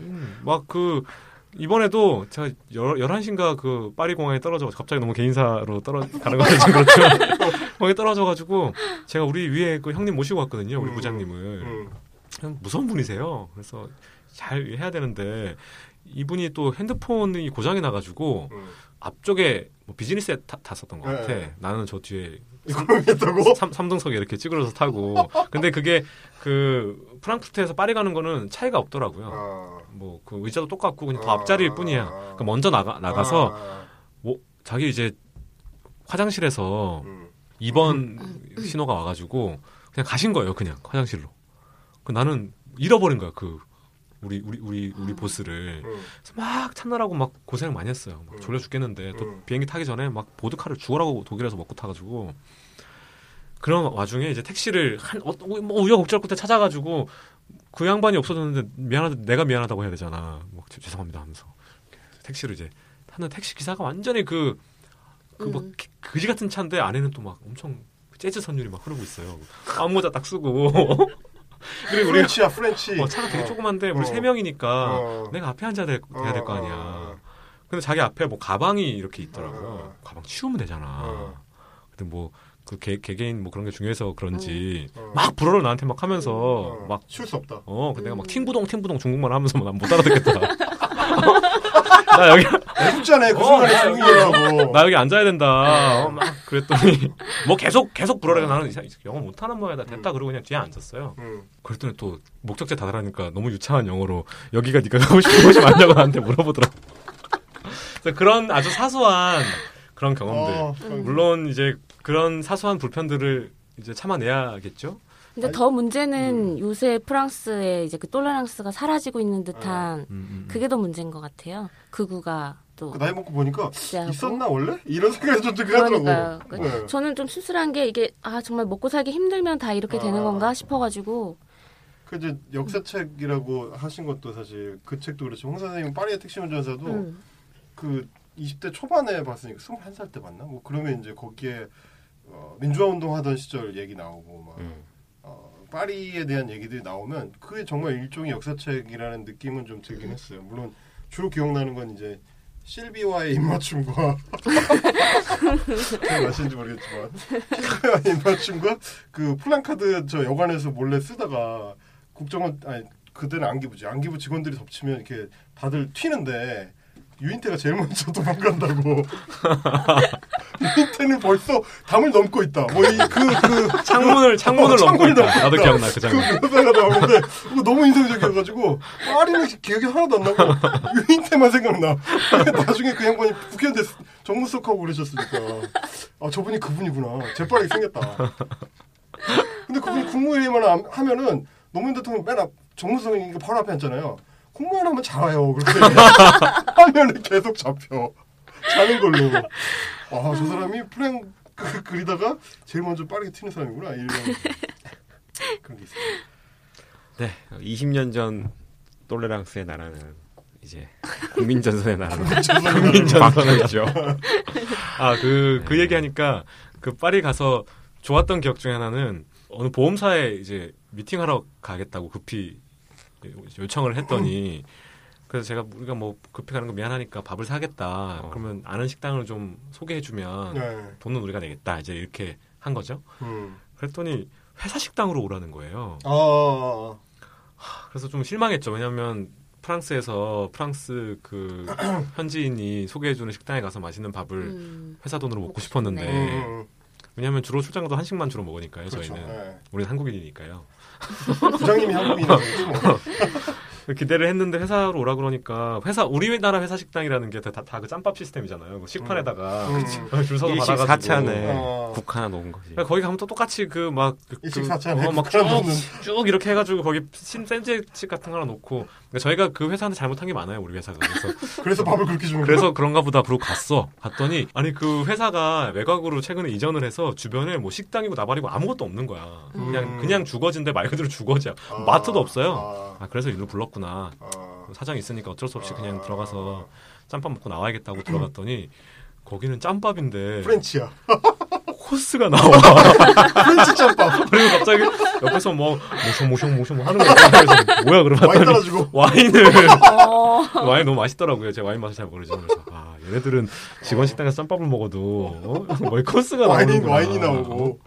어, 나라다. 포크 막 여러 개 깔려 있고 막 아니 근데 국민전선 얘기하시니까 그게 역사의 맥락이라는 게 되게 재밌는 게 2000년대 초반에 KBS에서 그제 좋은 다큐들을 많이 해줬는데 그때 2000년대 초반에 제가 십몇 년 전에 봤던 것 중에 프랑스에 대한 프랑스의 정치 뭐 이런 거를 다룬 다큐에 국민전선의 대표로 지금은 이제 은퇴를 했죠. 이제 장마리 르펜이 나왔어요. 지금 마린 르펜의 아버지죠.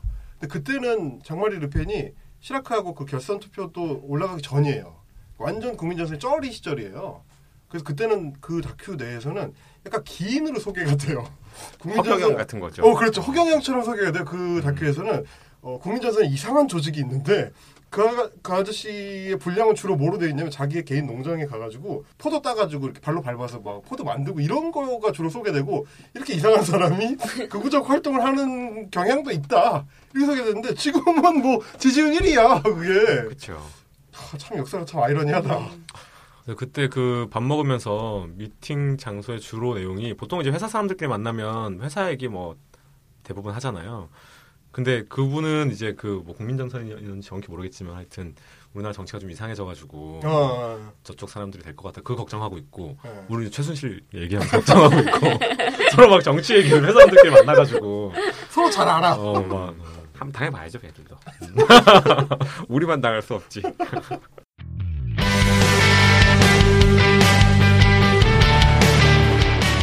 여러분은 지금 일생에 단 한 번을 위한 방송 역사책 읽는 집을 듣고 계십니다.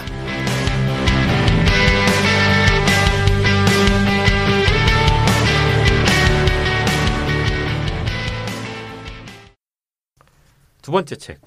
제가 고른 두 번째 책은 웅진 미디어에서 나온 한국의 역사입니다. 음.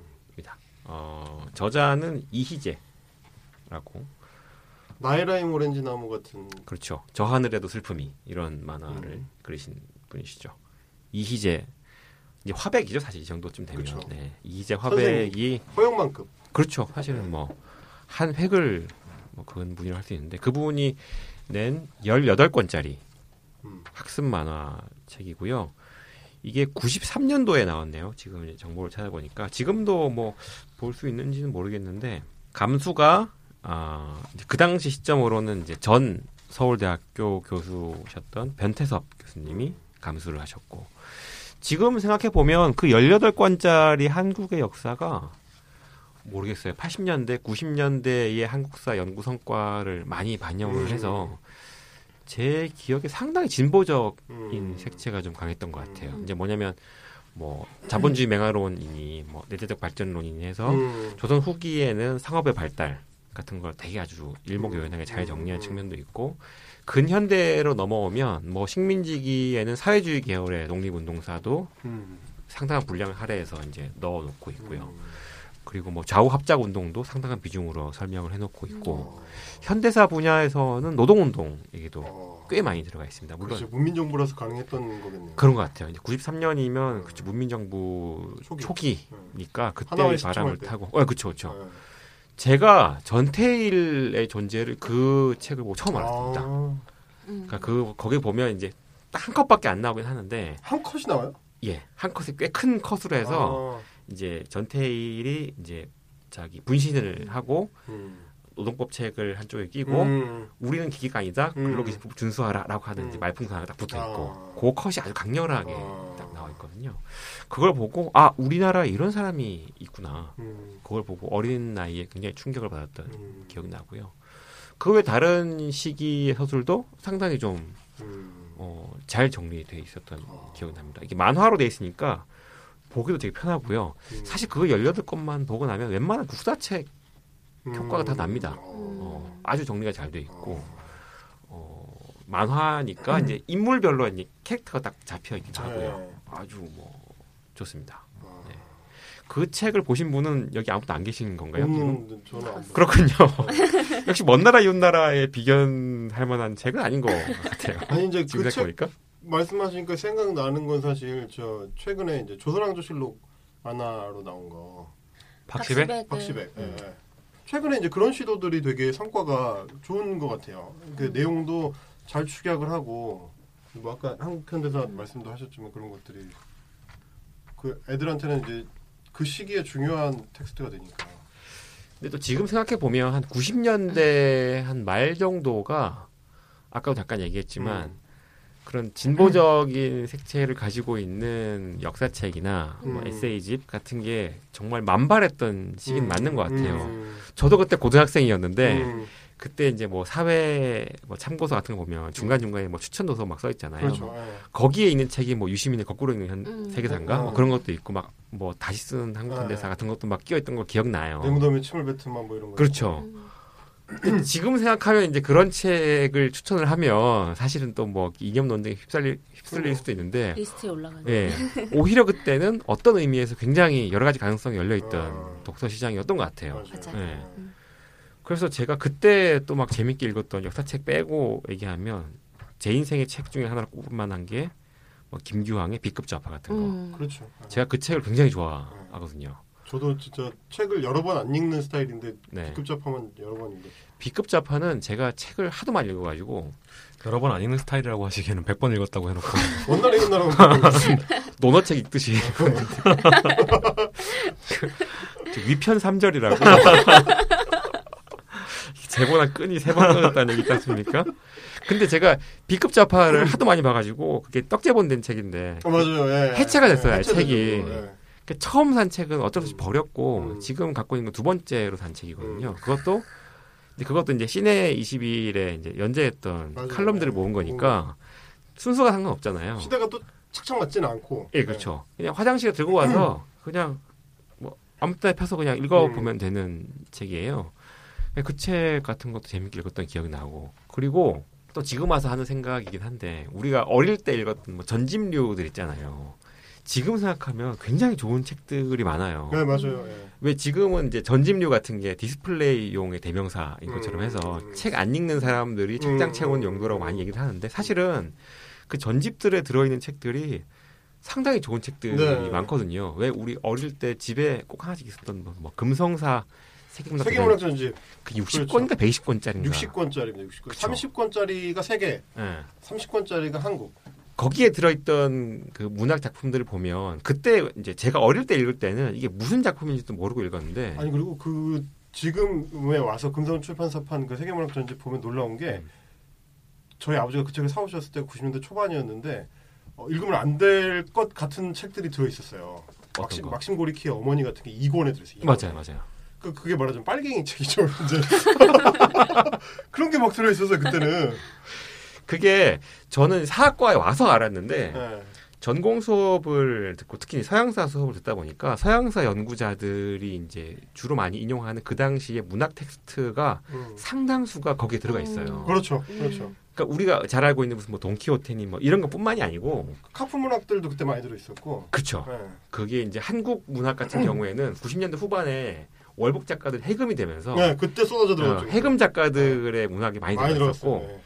세계 문학 같은 경우에는 어, 그 당시에 좀 제가 그때 몰랐는데 나중에 나이 들어서 알았던 게 1788년도에 나온 생피에르라는 사람이 쓴 폴과 비르신이라는 소설이 있어요. 음, 들으면 모르겠잖아요. 모르겠는데. 어디에서도 인용하지 않는 건데 어. 이게 프랑스 혁명 연구할 때 굉장히 중요한 텍스트거든요. 어, 그 프랑스 혁명에 대한 연구서 중에 아주 재미있는 책 중에 하나가 린 헌트라는 사람이 쓴 프랑스 혁명의 가족 로망스라는 책이 있어요. 음, 음. 그 책을 거칠게 정리를 하면 이런 거거든. 루이 16세의 목을 자를 때하고 마리 앙뚜아네트의 목을 자를 때하고 다르다는 거예요, 맥락이. 음, 그러니까 루이 16세의 목을 치는 거는 이제 그 당시 뭐 가부장적 온정주의라고 해서 음, 음. 루이 16세가 일정 어, 일종의 이 한 국가를 가정으로 볼 때 아버지 같은 역할을 음, 음. 했다는 거예요. 근데 그 아버지의 목을 치는 행위인 거죠. 음. 그래서 그런 가족 이데올로기의 붕괴 혹은 음, 음. 국가 전복에 대한 의미 같은 게 음, 분명히 있다라는 음, 거죠. 음. 근데 이게 프랑스 혁명이 어느 정도 시간이 조금 지나고 나면 점점점 다시 그 가족 이데올로기가 강화되면서 음, 마리 앙뚜아네트의 목을 칠 때는 음, 그녀에게 가해지는 레토릭들이 음. 가정 파괴범 혹은 뭐 음. 폐륜, 음, 뭐 음. 부도덕함의 상징 마녀같이 그러죠. 그렇죠. 그렇게 뒤집어 씌워서 마리 앙뚜아네트의 목을 자르는 데까지 간다는 거예요. 음, 그래서 이 프랑스 혁명이라는 것이 어떻게 가족 해체, 국가 전복의 이미지에서 점점점 다시 음. 좀 이렇게 반동적인. 예, 복고로 돌아가는가 그거를 이제 증명한 탁월한 책인데 그 책에서 이용하고 있는 주요한 텍스트 중에 하나가 폴과 비르지니이거든요. 음. 그러니까 폴과 비르지니가 무슨 내용이냐면 정확히 내용 기억 안 나는데 미혼모였는지 귀족한테 버림받은 여성이었는지 자식이 하나 있는 거예요. 근데 그게 두 집이었어. 그 두 여성이 각자 아들과 딸을 데리고 음, 어디 외딴 섬인가 외딴 마을로 가서 같이 사는 거예요. 음. 그러니까 딱 생각해봐도 아버지가 없는 가정이잖아. 네. 그렇지? 아버지가 없는 가정 내에서 뭔가 이게 가정 생활을 만들어 가고 또한 그 아들과 딸이 각각 또 이렇게 또 서- 네, 썸을 서로 타거든. 어, 네. 그렇게 해서 결국엔 파국으로 끝나는데 음. 그런 폴과 비르진이라는 소설이 프랑스 혁명 당시의 가족 이데올로기의 변화를 잘 보여준다라고 음. 설명하거든요. 근데 사실 금성사 세계문학 대전집 읽으면 음. 폴과 비르진이가 무슨 의미인지 알 리가 없잖아요, 우리가. 맞아. 근데 나는 그때 그거를 폴과 비르진을 읽으면서 아, 이게 뭐야, 뭐야, 로미오와 줄리엣 짝퉁인가 그걸 읽었단 말이에요. 근데 대학 와서 보니까 이게 그렇게 중요한 텍스트라는 거야. 그렇죠. 아. 그러니까 지금 와서 보면 어릴 때 봤던 아무것도 아닌 것 같은 그런 텍스트들이 정말 뭐라 그럴까 유의미한 것들이 있고 그때 뭐 금성사에 포함돼 있던 게 호프만의 고요한 돈강 모래- 같은 것도 들어가 있었고. 그렇죠 뭐 모래사나이 같은 게 있는데 네. 특히 모래사나이는 프로이드가 많이 또 인용하는 텍스트예요 음. 또 정신 분석학에서 음. 그런 거 있지 또 뭐 마농 레스코 같은 아니 그걸 다 보셨구나. 왜냐면 2단짜리로 돼가지고 맞아요 글씨도 되게 조그맣고 종이가 엄청 얇아요. 그래서 그 그게 몇백 페이지거든. 800 페이지 막 이래요. 그럼 그걸 다 보면 양이 어마어마해요, 사실은. 비범한 사람인 것 아, 같아요. 저뭐 보통 사람이 아니에요. 네. 그 박사를 해야 돼. 그래서 그 청소년 독서 교육 하시는 분들이 네. 문학 고전을 읽히지 아, 말아야 된다는 얘기를 하시는 분들이 있어요. 네. 고전을 읽어봤자 아이들이 무슨 의미인지 예, 예? 모르니까 아. 청소년 소설을 읽혀야 된다고 마- 말씀하시는 분들이 있거든요. 음. 저도 그거는 적극 공감합니다 네. 음. 고전은 우리가 인생을 좀 살아봐야. 어 그리고 제대로 된 이제 학문 공부를 할때 진짜 그 왜 그러냐면 금성사 문학전집이 저의 이제 중요한 책 중에 하나인데 왜냐면 집에 그렇게 두꺼운 게 없는 데다가 어 완역본이기 때문에 어 노골적입니다. 그래서 어릴 때 고등학교 때 그거를 볼 때는 마담 뭐 이런 거 봐요. 아 묘하거든. 털리 부인의 사랑. 어, 차돌리 보는 사람 이런 거 봐. 근데 그거를 그때는 그렇게 봤죠. 그런 그런 목적을 가지고.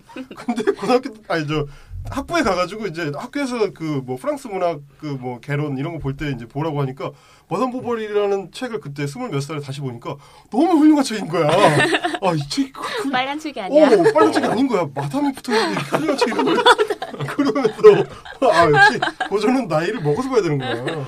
아니 근데 진짜 청소년 권장 도서 목록 같은 데 보면 뭐 이상한 책 있잖아요. 노노 네. 막 있고 맹자, 어 그래요. 뭐, 그 말이 안 돼. 파스칼의 팡세 이런 거 있는데 그러니까. 뭐 마담 보바리에 뭐 그런 대목이 있어요. 그 우상은 손대면 안 된다. 음. 금박이 벗겨지기 때문이다. 이런 대목이 있거든요. 음. 그러니까 이제 보바리를 사랑하던 젊은 남자가 둘이 이제 결국 맺어진 이후에 그 콩깍지가 벗겨지는 과정을 딱 그걸로 설명을 하는 거예요.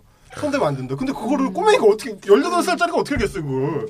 나이를 먹어야 알지. 그 고등학생 맛을. 그 모릅니다 그거. 그렇죠. 그 장면만 보는 거지. 그럼 나오지도 않는데. 아무튼. 그러니까 그 말씀하신 그 어떤 90년대가 한국 출판계에 있어서 마지막 르네상스가 뭐 음. 붐이 됐던 그래서 뭘 찍으면 잘만 찍으면 100만 부가 쉽게 나가고 그러다 보니까 이재 선생 같은 그 만화가들도 그때 또 출판계 쪽으로 많이 유입이 돼가지고 좋은 책에 만화가 더해지는 계기도 좀 됐던 것 같아요. 많이 팔렸으니까 실제로. 어. 그러니까 그때는 책의 양과 폭이 음. 다 좋았던 것 같고 뭐 우리가 이제 기억 속에 남아 있는 좋은 책들은 대부분 다 그 시기에 나왔던 것 같아요. 음. 그 이제 그 이거 우리가 너무 늙어서 그런 식으로 얘기하는 우리, 건 우리의 아니겠죠? 나이의 문제인가요? 네. 그리고 요즘 더 많이 나오지 않을까? 어쨌든 뭐 제가 이제 사학과에 오게 된 어, 아주 오래된 원체험 중에 하나가 음. 한국의 역사에 있지 아. 않았나 이렇게 생각합니다. 음. 자, 뭐 그러면 저희 원체험은 이 정도로 얘기하고 다음은 김마리님 어, 저는 다 했어요. 들어볼까요? 아 그렇게 불살랐구나. 왜냐면 다 합치면 15건이라고 하니까. 한국만 한 게 아니잖아. 그렇구나. 그거는 오케이 해줘야죠. 다 했어요. 네. 자, 그러면 어, 다음 그래서 집에 가도 책을 되냐 물어본 거예요. 할말 다 했거든. 우리는 말하려고 사는 거지 들, 들으려고 사는 게 아니기 때문에. 자, 그러면 우리 어, 군만두님의 아, 네. 두 번째 제가 책. 다시 할까요? 네네. 저 두 번째 책은 그냥 이거 두 개 묶어서 해도 될 것 같아요. 음. 두 어, 번째 책은 네네. 저 어린이 한국사 현대사 책을 만들 때 네. 제가 접하게 된 책들에서 가지고 왔어요. 어, 어린이 한국사를 만들다 보니까 교수님이 쓰시는 경우가 있고 음. 글 작가 선생님이 쓰시는 경우가 음. 있고 음. 교수님과 글 작가가 같이 쓰시는 경우가 있어요. 어. 네. 그러니까 어, 이거 그 결과, 결과물이 어. 어떤 게 제일 좋나요? 같이 쓰실 때가 제일 좋아요. 그러면 그럼 이거 이거는 혼자 쓰면 안 어, 돼. 이건 너무 당연한 답변이니까 당연한- 3번이 제일 좋은 건 당연한데 네, 그러면 네, 네. 1번하고 2번 아, 중에서 좋은, 좋은 질문이다. 좋은 질문. 택해야만 한다면 네. 아, 저는 2번을 택하겠어요. 2번이 아, 뭐였습니까? 작가님 작가가 쓰는 거. 혹시 이 방송 교수님들 들으시는지 잘 모르겠습니다만은 교수님들 너무 정확하게 음. 쓰시다 보니까 재미가 없잖아요. 음. 그래서 2번 같은 경우 경우 저희 편집자랑 작가님이 같이 공부를 해요. 어. 여건이 될 때는 교수님을 찾아뵙고 같이 공부를 할 때도 있고 음. 아니면 책으로 우리가 공부를 할 때도 있고 음. 근데 아무튼 제가 현대사를 만들 때는 아주 운 좋게 3번이었어요. 어. 전공자 교수님이 초고를 써주시고 어. 그걸로 같이 이제 작가님과 저희가 공부를 하고 그걸 토대로 작가님이 다시 음. 이제 자기 언어로 써내신 음. 책이었거든요. 그래, 그래서 공부를 해야 돼서 가장 기본 텍스트로 삼았던 게 서종석 교수님의 사진과 그림으로 보는 한국 현대사라는 어. 책이 있어요. 어, 웅진에서. 나온 네. 사진 그림 정말 많은 네, 훌륭한 책입니다. 네. 그냥 교과서로 딱 삼으면 되겠더라고요. 그거 교과서로 삼고 오늘 가지고 나온 역비에서 나온 21세기 한국사 이 시리즈를 다 같이 이제 이게 거의 부교재로 봤어요. 어, 1권이 이승만과 제1공화국 서준석 교수님 쓰신 거고 2권이 박정희와 개발 독재 시대 이걸 아마 조희연 선생님이 쓰신 것그 책은. 저희 집에 있습니다. 네.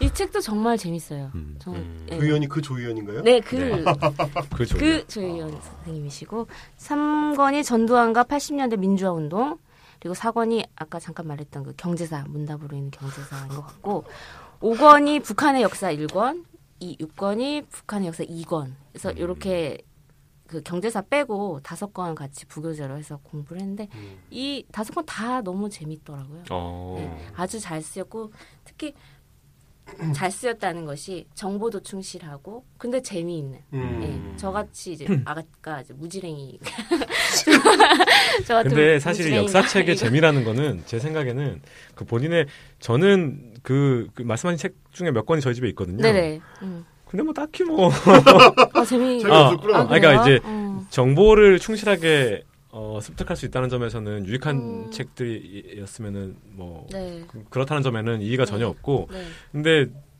그 책 저희 집에 있는 몇 권의 그 시리즈 책권 책들 중에 저한테 가장 재미있었던 거는 그 정태영 교수가 쓰신 음, 문답으로 읽는 경제사 책. 경제사 음. 그게 제일 재밌었거든요. 네. 근데 사람이 이렇게 딱 고리가 걸려야만 그. 재미가 네. 오는 것 같아요. 특히 이런 개괄서 같은 경우에는 음. 왜냐면 그냥 쭉 시대 순으로 그냥 뭐 문답으로 읽는 조금 구성이 다르긴 하지만 음. 그냥 설명되어 있는 거니까 뭐 딱히 뭐 재미를 느낄 만한 지점이 그렇게 있을까 싶기는 한데 분명히 그때 읽으실 때 본인이 그때 아마 그런 그 필요가 또 있으셨기 때문에 더 재밌으셨지? 않을까. 네. 물론 책은 책들도 기본적으로는 다 읽을만하고 재밌었으니까 그랬겠죠 당연히. 왜냐하면 제가 이 책, 이 현대사 책 작업을 하기 전에는 제대로 된 역사책을 읽지 못했던 상황이었고 제가 읽은 거라고는 그 심지어 6차 우리 교육과정 국정 교과서 국사 상하 그 고조선 그 네, 에서부터 나오는 네. 아, 거의 현대사는 배운 적이 네. 없기 때문에 그렇죠. 예, 접할 기회가 없었어요. 저희 때는 현대사 파트는 그냥 넘어갔죠. 왜냐면 없었죠. 어, 예. 수능이 안 나오니까. 예. 근데 이 역비 시리즈는 나름 관점이 담겨 있는 것 같아요. 음. 서준석 교수님도 당연히 그렇고 음. 일단 쓰신 네. 분들의 그 기본적인 내공 자체가 음. 다 네. 있기 때문에 이제 정치인도 있고. 드러내지 않으려고 해도 네. 공부를 그렇게 오래 하고 깊게 하면 안 드러날 수가 없는 것 같습니다. 근데 아주 적절한 수준에서 음. 잘 관점도 담으셨고 정보도 담겨 있는 것 같아서 정태현 교수님 책 한번 읽어보십시오. 아 읽어봤는데 저는 그 불꽃이 당기는 그 느낌을 받질 아, 못했어요. 그렇습니까? 예, 다른 책들에서는 다 받았는데 다시 한번 읽어봐야겠어요. 아무튼 그래서 그 부교재로 가져 너무 재밌게 읽어서 이제 이걸 뽑았고 음. 그러 이렇게 공부를 하면서 작가님하고 글을 써 가요. 작가님은 열심히 쓰시고 저희는 자료 찾고 논문 찾고 음. 이미지 자료를 이제 저희가 다 찾아요. 아 그래요. 아. 예, 그거를 뒤지는 가운데 이제 눈빛 출판사에서 나온 많은 현대사 관련된 사진집을 접하게 됐고 음. 오늘 제가 가지고 나온 거는 지금 지울 수 이- 없는 이미지를 가지고 나왔어요. 네, 네, 저 지금 나눠보고 계신데 뭐그 그런 건가요? 총살 네. 장면입니다.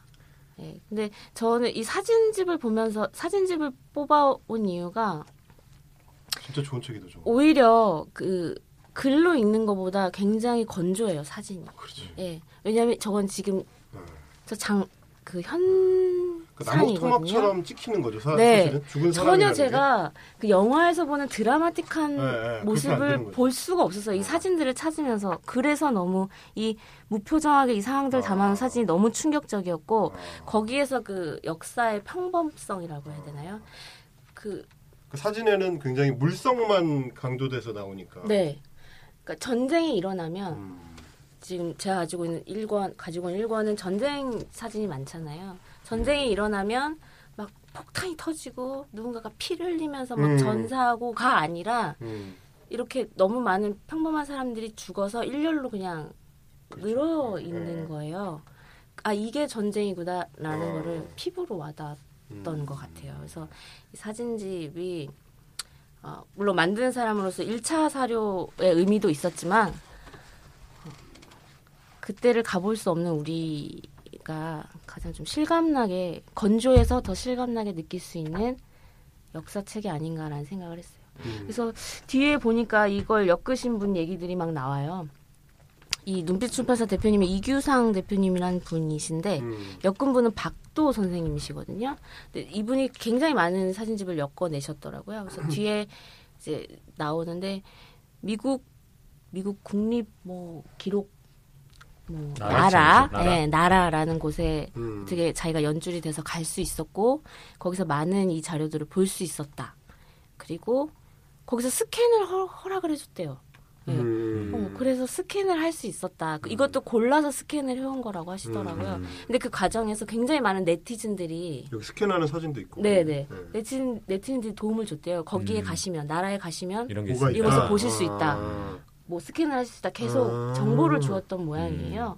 그래서 이것이 모두 네티즌들의 힘으로 음. 출간할 수 있었다. 40여일 동안 살펴본 사진은 수십만 장에 이르지만 엄선해서 스캔한 사진은 모두 480여 매다 이렇게 돼 있네요. 네네. 음. 그래서 책을 만들지 않았다면 절대 볼 일 없었던 책이고 음. 그래서 더 뜻깊었던 것. 같아요. 그래서 몇 개 그냥 붙여왔는데 음, 제일 유명한 사진 이거는 미군이 이제 우리 인천에 들어오는 네 거? 인천에 들어오는 어. 40 45년 9월 8일에 미군이 어. 들어오는 사진이고 이건 실제로 제가 만든 책에 실렸고 어. 다 사요 이제. 아 이거 사는 거죠? 이제 그럼요. 찍어가지고 이제 딱 이제 연락을 몇번 합니다. 몇번 예, 주세요 뭐 이런 거. 이거 살 거예요. 그러면 아, 값을 비- 부르시죠. 얼마나요? 비싼가요? 많이 비쌉니다. 눈빛 그래요? 출판사는 비싸고요. 몇십만 원씩 해요. 음, 말씀드리긴 좀 그래요. 아, 그래요. 단가는 이따가 술자리에서. 네. 알겠습니다. 네. 어, 이 38선 사진도 저는 38선이 아, 아우, 이렇게 굉장히, 땅에 예. 그냥 긋고 휴전선이 아닌 거죠 이게. 네, 예. 38이라고 쓰는 건지 몰랐어요. 음. 예. 철조망이라도 쳤을 줄 알았거든요. 그리고 대부분에는 써 있지도 않았겠지. 그냥 예, 예, 땅이죠 뭐. 그냥 예. 그 마을 중간 길에 지도에 이렇게 있는 거지, 뭐. 그게 거였대요. 38선이 뭐. 네. 그리고 아 이거 정말 재밌었어요. 이게 국군의 우리 국군의 방한복이거든요. 예, 예, 예. 우리 국군의 이게 사진이에요. 국군 방한복일까 이게? 미군이 준 거 아니야? 전투복 차림인데 제 제가 너무 감명 네. 깊었던 건 이분이 키가 너무 작아요. 동질감, 그러니까 우리 동질감. 우리네 국군은 진짜 이 시대에 이랬을 거라는. 음. 그래. 그, 예. 근데 이 양반이 지금 발목까지 옷이 내려오는데 네. 자기 게 아닌 것 같은데. 계속 팩트 체크. 아, 저, 아, 저 오른쪽에 있는 저 사진은 랄프 로렌. 랄프 로렌 스타일입니다, 랄프 로렌. 깔깔이 스타일. 아, 깔깔살. 허리가 네. 딱 이렇게 들어간. 아, 그런 사진들 이런 사진들에서 음, 많이 한강 철교도 있고. 배웠었던 음. 것 같아요. 어. 네, 항철교도 있고 아, 네, 이거는 아 이게 이제 얘기하신 그 처형당에서 네, 시체 죽은 더미에서 시체 더미들. 가지고 정말 사진집은 사진이니까 사실은 읽는데, 그러니까 뭐 읽는 게 아니고 보는 거죠. 네. 보는데 시간이 얼마 안 걸릴 수밖에 없잖아요. 사진 하나를 아무리 뚫어져라 쳐다본다 음. 한들 음. 아는 사람이 찍힌 것도 아니니까. 근데 또 가격은 굉장히 비싸고. 네, 근데 그럼에도 불구하고 사지 않을 한번 또 이렇게 음. 눈이 가면 음. 사지 않기가 참 네. 힘든 것 같아요. 그래서 저희 이렇게 출판사에서 비싼 값을 치르고 음. 음. 구매해서 써야 된다고 생각합니다. 그럼요, 많이 그럼요. 못, 네. 못- 많이 못 사실 거거든요. 이 일반 대중들이 아 그리고 눈빛 출판사에서 나온 거 중에 제가 제일 좋아했던 사진은. 아이젠하워 미국 대통령 당선자가 취임에 앞서 한국 전선을 시찰하고 있다. 별게 다 있어요. 음. 말리 몰로 너 왔는지도 몰랐어. 음. 말리 몰로 진짜로? 네. 어, 뭘 봐요? 말리 몰로 사진도 있어요. 아, 마릴린 멀로, 마릴린 멀로. 네. 마릴린 멀로 그 미팔군 위문 뭐 음, 이런 음, 거죠? 그거예요. 어. 너무 큰 책이어서 제가 제일 좋아하는 사진이 실린 지금 격동 50년이라는 책인데 음. 요 사진이 실린 거거든요. 이 사진은 지금 어린 군인이랑 어머니가 머리를 맞대고 얘기를 하고 있는데 이게 베트남 파병 아, 사진이에요. 65년. 아, 네. 베트남. 1965년에 음. 그래서 베트남 파병에 대해서 우리는 되게 역사적인 많은 얘기들을 하잖아요. 근데 그거 다 집어치고 그거 다 집어치고더라도 이 어린 아들이 파병을 간 거예요. 어머니는 이런 그렇죠. 10대 예, 예. 이런 이런 모습으로 아들을 보낸 음. 거고 그런 것들이 다 담겨 있는 사진집이어서 음. 네 의미 있는 역사책이었습니다. 음, 좋네요. 사실 제가 저 지울 수 없는 이미지라는 책을 이제 얼마 전에 한번 이렇게 검토해 볼 일이 한번 아 네. 있었거든요. 음, 사실 음. 개인적으로 사실 저 책에 대해서 약간 좀 아쉬운 점이 좀더 아, 있긴 있어요. 네. 보면 지금 이 책? 예 예. 아, 네.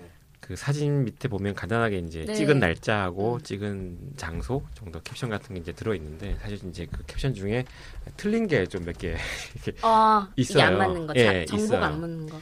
예를 들어서 같은 장소를 각도로 달리해 찍은 두 개의 사진인데 다른 장소인 것처럼 캡션을 다셨다든지 아, 전공자라서 볼 수 있는 거군요. 그, 런게 있고 있거나 어. 혹은 이제 저기 그 원 소장처 그러니까 이제 미국의 국립문서기록 관리청에 원 소장 정보가 있을 거 아니겠습니까? 아. 그걸 알아야 우리가 그걸 찾아서 이제 원본 자료를 볼 수 있는 음. 건데 그거에 대한 표시가 없어요. 음. 음. 그래서 이게 정확히 어디에서 가져오신 자료인지를 우리가 역으로 추적해 가기가 좀 어렵긴 음. 해요. 그러니까 우리가 왜 저걸 인용을 하려면 원소장 정보를 적어야 되는데 그런 게 없다는 점이 저 책의 단점으로 좀 얘기할 수 있는 부분이긴 하거든요. 음. 저기에 들어있는 사진 자료들은 대부분 다 이제 미군에서 찍은 건데 미군에서 이제 그 통신부대라고 해서 Signal Corps라고 이제 줄여서 부르는데 그 친구들이 다 이제 사진 촬영을 다 담당하거든요. 근데 그 친구들이 찍은 사진들만 하나의 이제 문서 군으로 정리가 따로 돼 있어요. 음. 그게 이제 제가 또 나라에 갔다 오지 않겠습니까? 음. 또 어. 아는 척 좀 하자면 아. 거기 5층이 사진 자료만 딱 모아둔 게 음. 있어요. 수백만 장의 사진이 다 있어요. 거기에서 이제 보고 싶은 거 이제 열람 신청을 해서 어. 열어볼 수 있거든요. 그러면 그, 그 실 구석에 이제 스캔하는 기기가 있어요. 근데 그 사진 목록이나 이런 것들은 따로 이렇게 구비가 되어 있습니까? 사진 목록이라기보다는 그냥 덩어리째로 이 음. 서랍을 열면 무슨 사진이 대충 있다. 이런 아, 정도밖에 그 정도? 정리가 안 돼 있는 음. 거죠. 걔네들도 이제 꼼꼼하게 안 하는 거군요, 그냥. 불가능하죠. 아. 다만 이걸 촬영했을 당시에 그 Signal Corps에서 만든 캡션이 항상 사진 뒤에 붙어 있습니다. 어. 그러니까 아, 그걸 같이 찍었어야 되는구나. 예 NARA에 있는 사진 자료는 반드시 사진 한 장하고 뒤에 있는 캡션 페이지로 구성되어 있거든요. 아. 그 뒤에 보면 찍은 날짜, 뭐 주제, 내용, 심지어 음. 찍은 사람까지 나옵니다. 음. 그러니까 기록이 돼 있거든요. 진짜 미군도 독해요. 예, 가능한 경우에는 찍힌 사람의 신상 정보도 아. 기록된 경우도 아, 있어요. 그래요? 네, 아, 그런 거를 이제 역시 미국이 짱이야. 예 그런 거 보면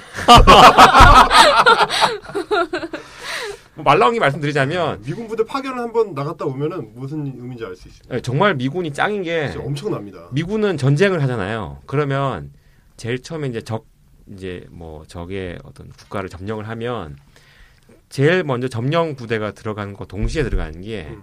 거기에 있는 문서를 수거하는 부대가 같이 들어간대요. 무조건. 어. 음. 그 한국 전쟁 당시에도 이제 북한 지역을 점령을 하면 이제 처음 점령하러 들어가는 문서를 부대가 쫙. 있고 문서 수거하는 부대가 따로 들어가는 거야. 음. 그러니까 들어가자마자 어. 노동 당사 들어가면 그 거기 있는 문서는 무슨 글자인지는 모르지만 일단 아. 그대로 들어서 아. 일단 확 빼내는 거예요.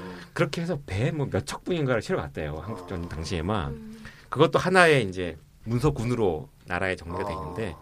요게 이제 고급진 얘기인데 저의 경험은 뭐였냐면 네. 그 동두천에 동두천에 네. 캠프 KC에 이제 파견을 나갔었는데 군에 있을 때 나갔는데 그 미군 부대들이 정비가 굉장히 잘 돼 있잖아요. 네. 뭐 건물이 좋고 뭐 이런 걸 떠나가지고 짐에 갔어요. 짐에 이제 운동하러 네. 걔네들 이제 다섯 시면 퇴근하니까 짐에 우리도 이제 삐죽삐죽하고 이제 파견된 한국군들이 이제 갔죠.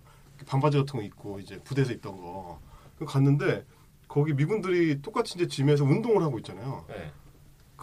짐도 엄청 잘 돼 있어요. 한국군에 비하면 굉장히 시설이 좋고 잘 돼 있어. 근데 아니 뭐, 뭐 흑인 병사들 사병들은 둘째치고 일단 스페니시 형들이 있는데 팔뚝이 내 허벅지만 한 거야. 아 그게 대단한 건가요? 아니 그 아령을 아령을 하는데 그 형이 들고 있는 아령이 되게 조그매 보여요. 근데 그 뭐 20, 20파운드 막 이래. 막 내려놓으면 막 뻥뻥해요 소리가. 저걸 내가 못 들 것 같아. 아까 나보고 쓸데없는 소리 하지 말라고 그래 지금. 그래가지고 아 저는 약간 파병을 이 고급스러운 컨텐츠의 어, 한 네. 가운데 지금 뭐. 미군들이 운동을 하는 걸 보고 야 쟤네들이랑은 싸우면 안 됐구나.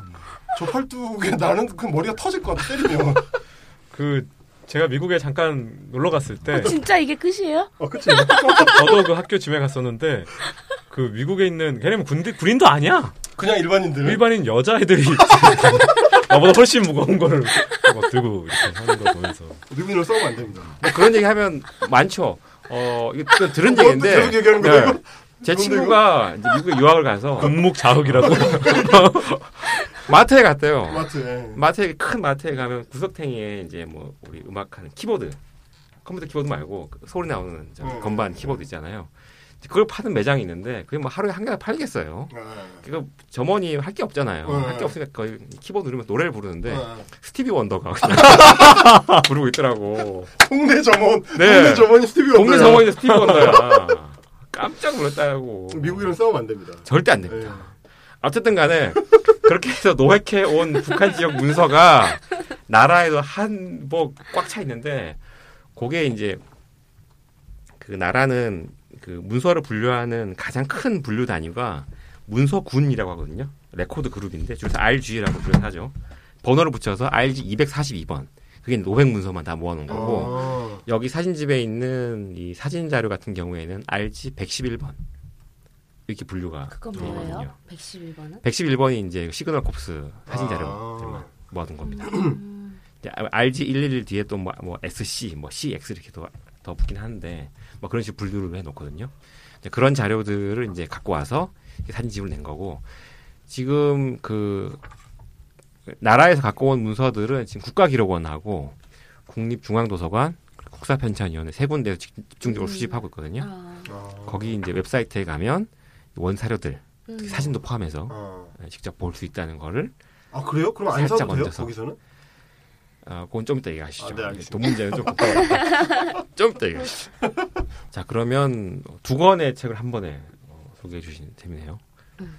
자, 그러면 라조기님, 예, 제가 두 번째 지금 방금 굉장히 재밌는 경험을 뭐 지금 방금은 아니고 한 20분 정도 전에 네. 재밌는 경험을 했는데 네. 제두 번째 책은 그 박명림 교수가 쓴 한국 전쟁 1950 전쟁과 평화 네. 이책 아까 음. 말씀드렸었잖아요. 네. 이 책에서도 제가 그 한 구절 기억나는 구절이 있는 거예요. 음. 그래서 그래서 그래서 여기 여기 와가지고 좀 전에 이제 방송하면서 녹음하면서 이제 당연히 이제 서문에 있을 거라고 아니. 서문에 있을 수밖에 없는 내용이야. 저 제가 어. 말씀드리면 아시겠지만 근데 없어.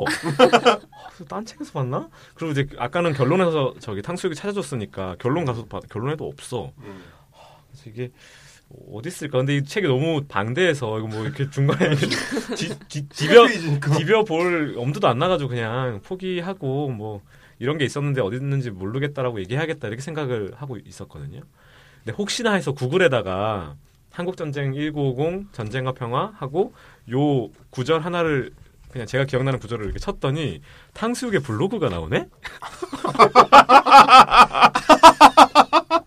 있는 거야 그래서 그 구절이 385페이지에 있어. 그러니까 어떻게 해요? 웬일이야. 어떻게 저, 찾아 그걸? 저도 그 구절을 아주 아주 감동적으로 읽었기 때문에 이, 이 구절이 되게 화제가 됐었어요. 아. 학생들, 그래요? 학생들 사이에서 어. 왜냐면 너무 이게 완전 그 각자 푸는 학술서인데 어. 중간에 너무 이상한 약간 이질적인 내용이라서 갑자기 자기 고백을 하시는 어, 갑자기 좀 아, 끝에 부분도 아니고 그걸 중간에 넣어놨단 말이에요? 그러니까 이, 이 책은 뭐 네. 다시 본론으로 돌아가서 이 책은 말씀드린 것처럼 이 박명림 선생이 쓰신 그 두 번째 한국 전쟁 관련된 책으로 저는 알고 있고 첫 번째 책이 이제 한국 전쟁의 발발과 기원이라는 나남 출판사에서 나온 두 권으로 구성된 책이고 그게 뭐 대한민국 역사상 가장 두꺼운 박사논문이었다는 뭐 소문인지 사실인지 모르겠지만 굉장히 두꺼운 음. 책이라서 그 1권과 2권이 나누어져 있는데 1권은 이제 그 발발에 대한 내용이에요. 그래서 그 책은 아까 재밌다 이렇게 말씀하셨는데 그 삼국지 같습니다. 그 책이 약간. 음, 맞아요. 뭐 스탈린 한 편, 모택동 한 편, 뭐 김일성 한 편 이런 식으로 발발에 대해서 나온 책이고 이제 그 책이 그 막 조선일보에 대서특필 됐었던 책이에요. 왜냐하면 그 마치 책에 뭐 제가 듣기로는 박명림 선생이 대학원 학생 시절에 그 브루스 커밍스를 실제로 늘 염두에 두고 뭐 그때 워낙에 큰 산이었으니까 한국전쟁 연구에 그리고 지도 교수님 최장집이 또 커밍스하고 친분이 있는 사이였다고도 하고 뭐 그런 것도 있겠지만 내용 자체가 그 커밍스가 이제 기원에 확 초점을 맞추면서 이게 사실은 북한이 뭐 이렇게 전쟁을 개시했다는 그 사실 자체가 뭐 중요하냐. 이- 그래서 전체적인 뉘앙스가 기원을 따지고 들어가 보면 전혀 다른 그림이 나오는 데다가 그때 당시에 워낙 38선 위아래로 뭐 음. 크고 작은 전투들이 많이 있었다. 있었기 때문에 뭐 6월 25일 그날 새벽에 뭐 대대적으로 밀고 들어갔다는 그 사실 자체가 이 전쟁의 모든 걸 설명하는 게 아니다. 이런 식의 뭐 음, 저도 음, 정확히는 모르지만 음, 뭐 주제였다고 하면 이 발발과 기원의 발 원래는 한국 전쟁의 기원인데 거기 발발을 끼워 넣은 거잖아요. 음. 아무리 총 아무리 좋은 총 다 해가지고 손에 다 이렇게 딱 쥐어줘도 결국에는 그 손가락이 당겨야 되는. 당기기 전에는 총알은 발사되지 않는다는 게 어떻게 보면 그 1권이 음. 이제 얘기하고 있는 거고 음, 음. 치밀한 그 역사 어, 저- 저기 사료 분석을 어, 치밀하게 해서 실제로 그때 북한의 전쟁을 일으켰다는 걸 이제 증명한 뭐 그런 내용이었 던 걸로 기억이 돼요. 이권이 이제 크게 해가지고 이제 기원에 대한 이권이 훨씬 책이 두껍고요. 그 책을 쭉 읽으면 그 약간 이렇게 베일 것 같은 그런 느낌이 좀 드는 약간 과장해서 이야기하자면 그러니까 아주 박사 논문이니까요. 음. 게다가 어떤 그 뭐 개인적인 성격이 일 수도 있고 뭐 그 시대의 어떤 특징일 수도 있고 이 한국 전쟁의 연구, 한국 전쟁 연구라는 것이 갖는 어떤 특수성 때문일 수도 있지만 뭔가 좀 결기가 느껴지는 음. 굉장히 그 똑똑한 사람이 자로 막 촥촥촥촥 재가지고 뭔가 쓴 것 같아요. 제가 주워 듣기로는 실제로 논문 쓸 때 이렇게 전지에다가 이렇게 네모를 여러 개 이제 그려놓고 뭐, 뭐 왼쪽 아래에다가는 뭐 어떤 기준의 카, 그, 그 카테고리들을 쭉 써놓고 오른쪽 위에다가는 어떤 카테고리 써놔서 이거 이거 하나씩 맞춰가지고 이렇게 그 겹치는 내용들에 대해서 글을 써가지고 그걸 모아서 뭐 논문을 만들었다고 이제 하니까 음. 굉장히 논리적으로 어, 쓰여졌다는 느낌을 저는 개인적으로 받았는데 이 책은 그러고 나서 한참 있다가 아마 미국에서 뭐 하버드 엔칭 거기 가, 가가지고 연구 뭐, 뭐 학자인지 뭔지 그런 걸로 이제 있으면서 방문학자 이런 걸로 이제 있으면서 쓴 책으로 알고 있는데 나이가 더 들고 뭐 사람이 공부를 더 하다 보면 이게 좀 관심력이라는 것이 더 부드러워진다기보다는 더 깊어질 음. 수밖에 없잖아요. 그래서 이 책은 아예 서론부터 이, 이 책의 그, 해- 그 내용 자체는 그 발발 이후를 다루는 거거든요. 음. 전쟁에 일어나는 그 과정들을 쭉 연구해가지고 음, 음. 세밀하게 이제 쓰고 있는 책인데 기본적인 정신 자체가 아예 서론에서 이제 공표를 하고 있기도 하고 아, 이렇게 좀 값싸게 표현하는 거 어떨지 모르겠지만 그 사람 냄새 나는 음. 역사 이야기를 하고 싶었다고 이제 뭐 그런 식의 이제 표현이 이제 있고 그 중간 중간에 계속 그런 식의 이게 단순히 정치적인 문제가 아니고 음. 그 안에 아까 이제 사진집 보여주면서 하신 말씀에 공감이 되고 이 책이 어떻게 보면 어, 이야기하고 있는 것도 그런 부분과 많이 맞닿아 있는 것 같은데 이게 뭐뭐 누가 뭐 어떻게 그런 게 아니고 아까 그 베트남 전쟁 사진 보여주신 거 음. 어머니하고 아들이 이렇게 머리 맞대고 있는 그 사진 같은 연구서를 내고 음. 싶었나 봐요. 네. 그래서 그런 부 그런 이제 그 감정적인 것들을 원래는 연구자들이 자기 책에 드러내거나 뭐 그러지는 않는데 이거는 뭐 중간 중간에 드문드문 이제 그게 나오고 제가 그 아까 그 탕수육 블로그에서 찾았다는 그 구절도 제가 저기 탕수육이 중간에 중략한 버전으로 제가 읽어드리겠습니다. 이게 385페이지니까 이게 뭐 한- 중간 이게 조금 중간 못해서? 조금 못된 지점인데 갑자기 이런 문단이 등장하는 겁니다. 겹겹이 떠오르는 장면들로 인해 쏟아지는 눈물을 참고 어떻게든 이성적으로 정신을 추스르고 차분하게 그리고 객관적으로 서술해야 하는 연구자의 위치는 참으로 고통스러운 것이다. 이 비극의 현장으로부터 차라리 도망치고 싶은 심정이다. 중간에 생략하고 뭐, 제 머릿속에 있었던 문장은 여기였는데 슬픔은 자주 이성의 그리고 지혜의 단초가 된다. 성서 시편의 구절처럼 전쟁과 전쟁 연구의 양자 모두에 있어 긴 역사 발전의 지평에서 우리는 미래를 위해 울며 씨를 뿌리러 나가는 심정으로 광풍의 시대의 아픔과 제약을 들추어내고 비판하고 규명해야 한다. 이런 문장이 이제 있는데 이게 이제 울며 씨를 뿌리러 나간다는 이 구절이 되게 유명한 구절이라서 그렇죠. 뭐 네. 교회 다닌 사람들은 어디선가 한번 어? 어? 주는 나의 목자신이 뭐 이런 것처럼 한번 들어본 것 같은데 뭐 이게 시편 126편의 6절 거기 적혀 있던데? 네, 여기 책에도 적혀 있고. 네. 원래는 울며 씨를 뿌리러 나가는 자는 반드시 기쁨으로 그 곡식단을 가지고 돌아오리라. 뭐 이런 음. 뭐 이런 구절인데 이제 이 내용이 대학원 다니면서 어쨌든 늦게 이제 공부했으니까 막 이제 이런 기술들을 배워야 되잖아요. 그래야 뭘 쓸 거 아니야. 뭐 하다 못해 수업 페이퍼도 그러다 보니까 아, 이렇게 어, 어떻게 하면 이 이런 책들을 흉내를 내 가지고 어쨌든 겉모습을 익혀야 되니까 그런 생각을 많이 하던 차에 이 책을 이제 보고 아 또 이게 한 발 더 나가면 또 이런 식으로 생각하는 것도 필요하 그때는 제가 이제 공부 많이 할 줄 알고 그렇게 생각을 했었던 것 같고 마지막 부분에도 결론 제가 아까 이거 찾다가 그또 다른 재밌는 지점도 찾았는데 인용 인용구 뭐 유네스코 헌장 뭐 이런 게 있는 모양이에요. 그래서 이, 이게 마지막 장 바로 직전 789페이지에 있는 내용인데 전쟁은 인간의 마음속에서 시작된다. 때문에 평화의 방벽이 구축되어야 할 곳은 바로 우리들 마음속인 것이다. 뭐 이런 뭐 게 있다고 하고 음. 마지막에 마지막 문장은 이렇게 끝납니다. 화해와 통일, 생명과 평화의 세계를 건설하기 위해 무엇보다 인간은 인간에 대해 인간적이어야 한다. 이게 뭐 유명한 말이 있나 봐요. 호모, 호미니, 호모? 뭐 이런 뭐 어느 나라 말인지 모르겠지만 뭐 라틴어인지 뭐 헬라어인지 이 책 자체가 책 내용은 굉장히 빡빡한 뭐 이분은 정치학 전공이시기 때문에 뭐 역사학 전공하신 분들이 보면 어떨지 모르겠어요. 근데 뭐 그냥 저 같은 사람들이 봤을 때는 이렇게 그 촘촘한 사료로부터 이렇게 문장을 끄집어내서 쓴 책처럼 보이지만 또 이런 식의 정신이 음. 어, 그 대학원 다니면서 좀 제가 기억에 남게 읽었던 것 같고 실제로 이 서문에도 있는데 이분이 그 이, 이 박문희 선생이 이 책 쓰다가 그 개종해가지고 원래는 종교가 없었다가 그 기독교로 음. 저기 정과는 아니고 뭐라 그래 그 개심 입교? 어, 어, 뭐, 이- 뭐 그, 그렇게 했다고 제가 들었습니다. 학술서의 벽이 너무 높아서 음, 우리 저희 같은 일반인이 그런 정신을 만나기가 참 힘들거든요. 일단 그걸 읽어야 그 문장을 볼 수 있잖아요. 385페이지 있으니까 기본적으로 서론에 있는 게 아니라서 네. 그 연구자의 그런 정신, 학자의 영- 정신을 만날 수 있는 기회가 별로 없다는 게 되게 아쉬운 것 같아요. 어. 그래서 이제 대, 중들은 조금 더 쉬운 책을 이제 음. 기다리는 법인데 근데 또 쉬운 책에는 또 그런 게 또 좀 드러나기 안, 어. 안 어울려. 네네, 어, 맞아요. 이렇게 좀 편하게 비장함이 어, 그 네. 편하게 편하게 막 갑자기 하다 가 갑자기 막눈 부수고 막 이렇게 하면 좀 손발 오그라들죠 사실. 네. 네, 그러면 라조그님의 마지막 초이스. 한국 1950 전쟁과 평화까지 이야기를 다 들어봤습니다. 혹시 어 나머지 분들 못하신 이야기나 더 저 원래? 한 건 더 생각했었는데 깜빡하고 얘기 안 했는데. 어 짧게 뭡니까? 네. 그게 이제 그냥 완전 그 생각을 많이 안 하고 음.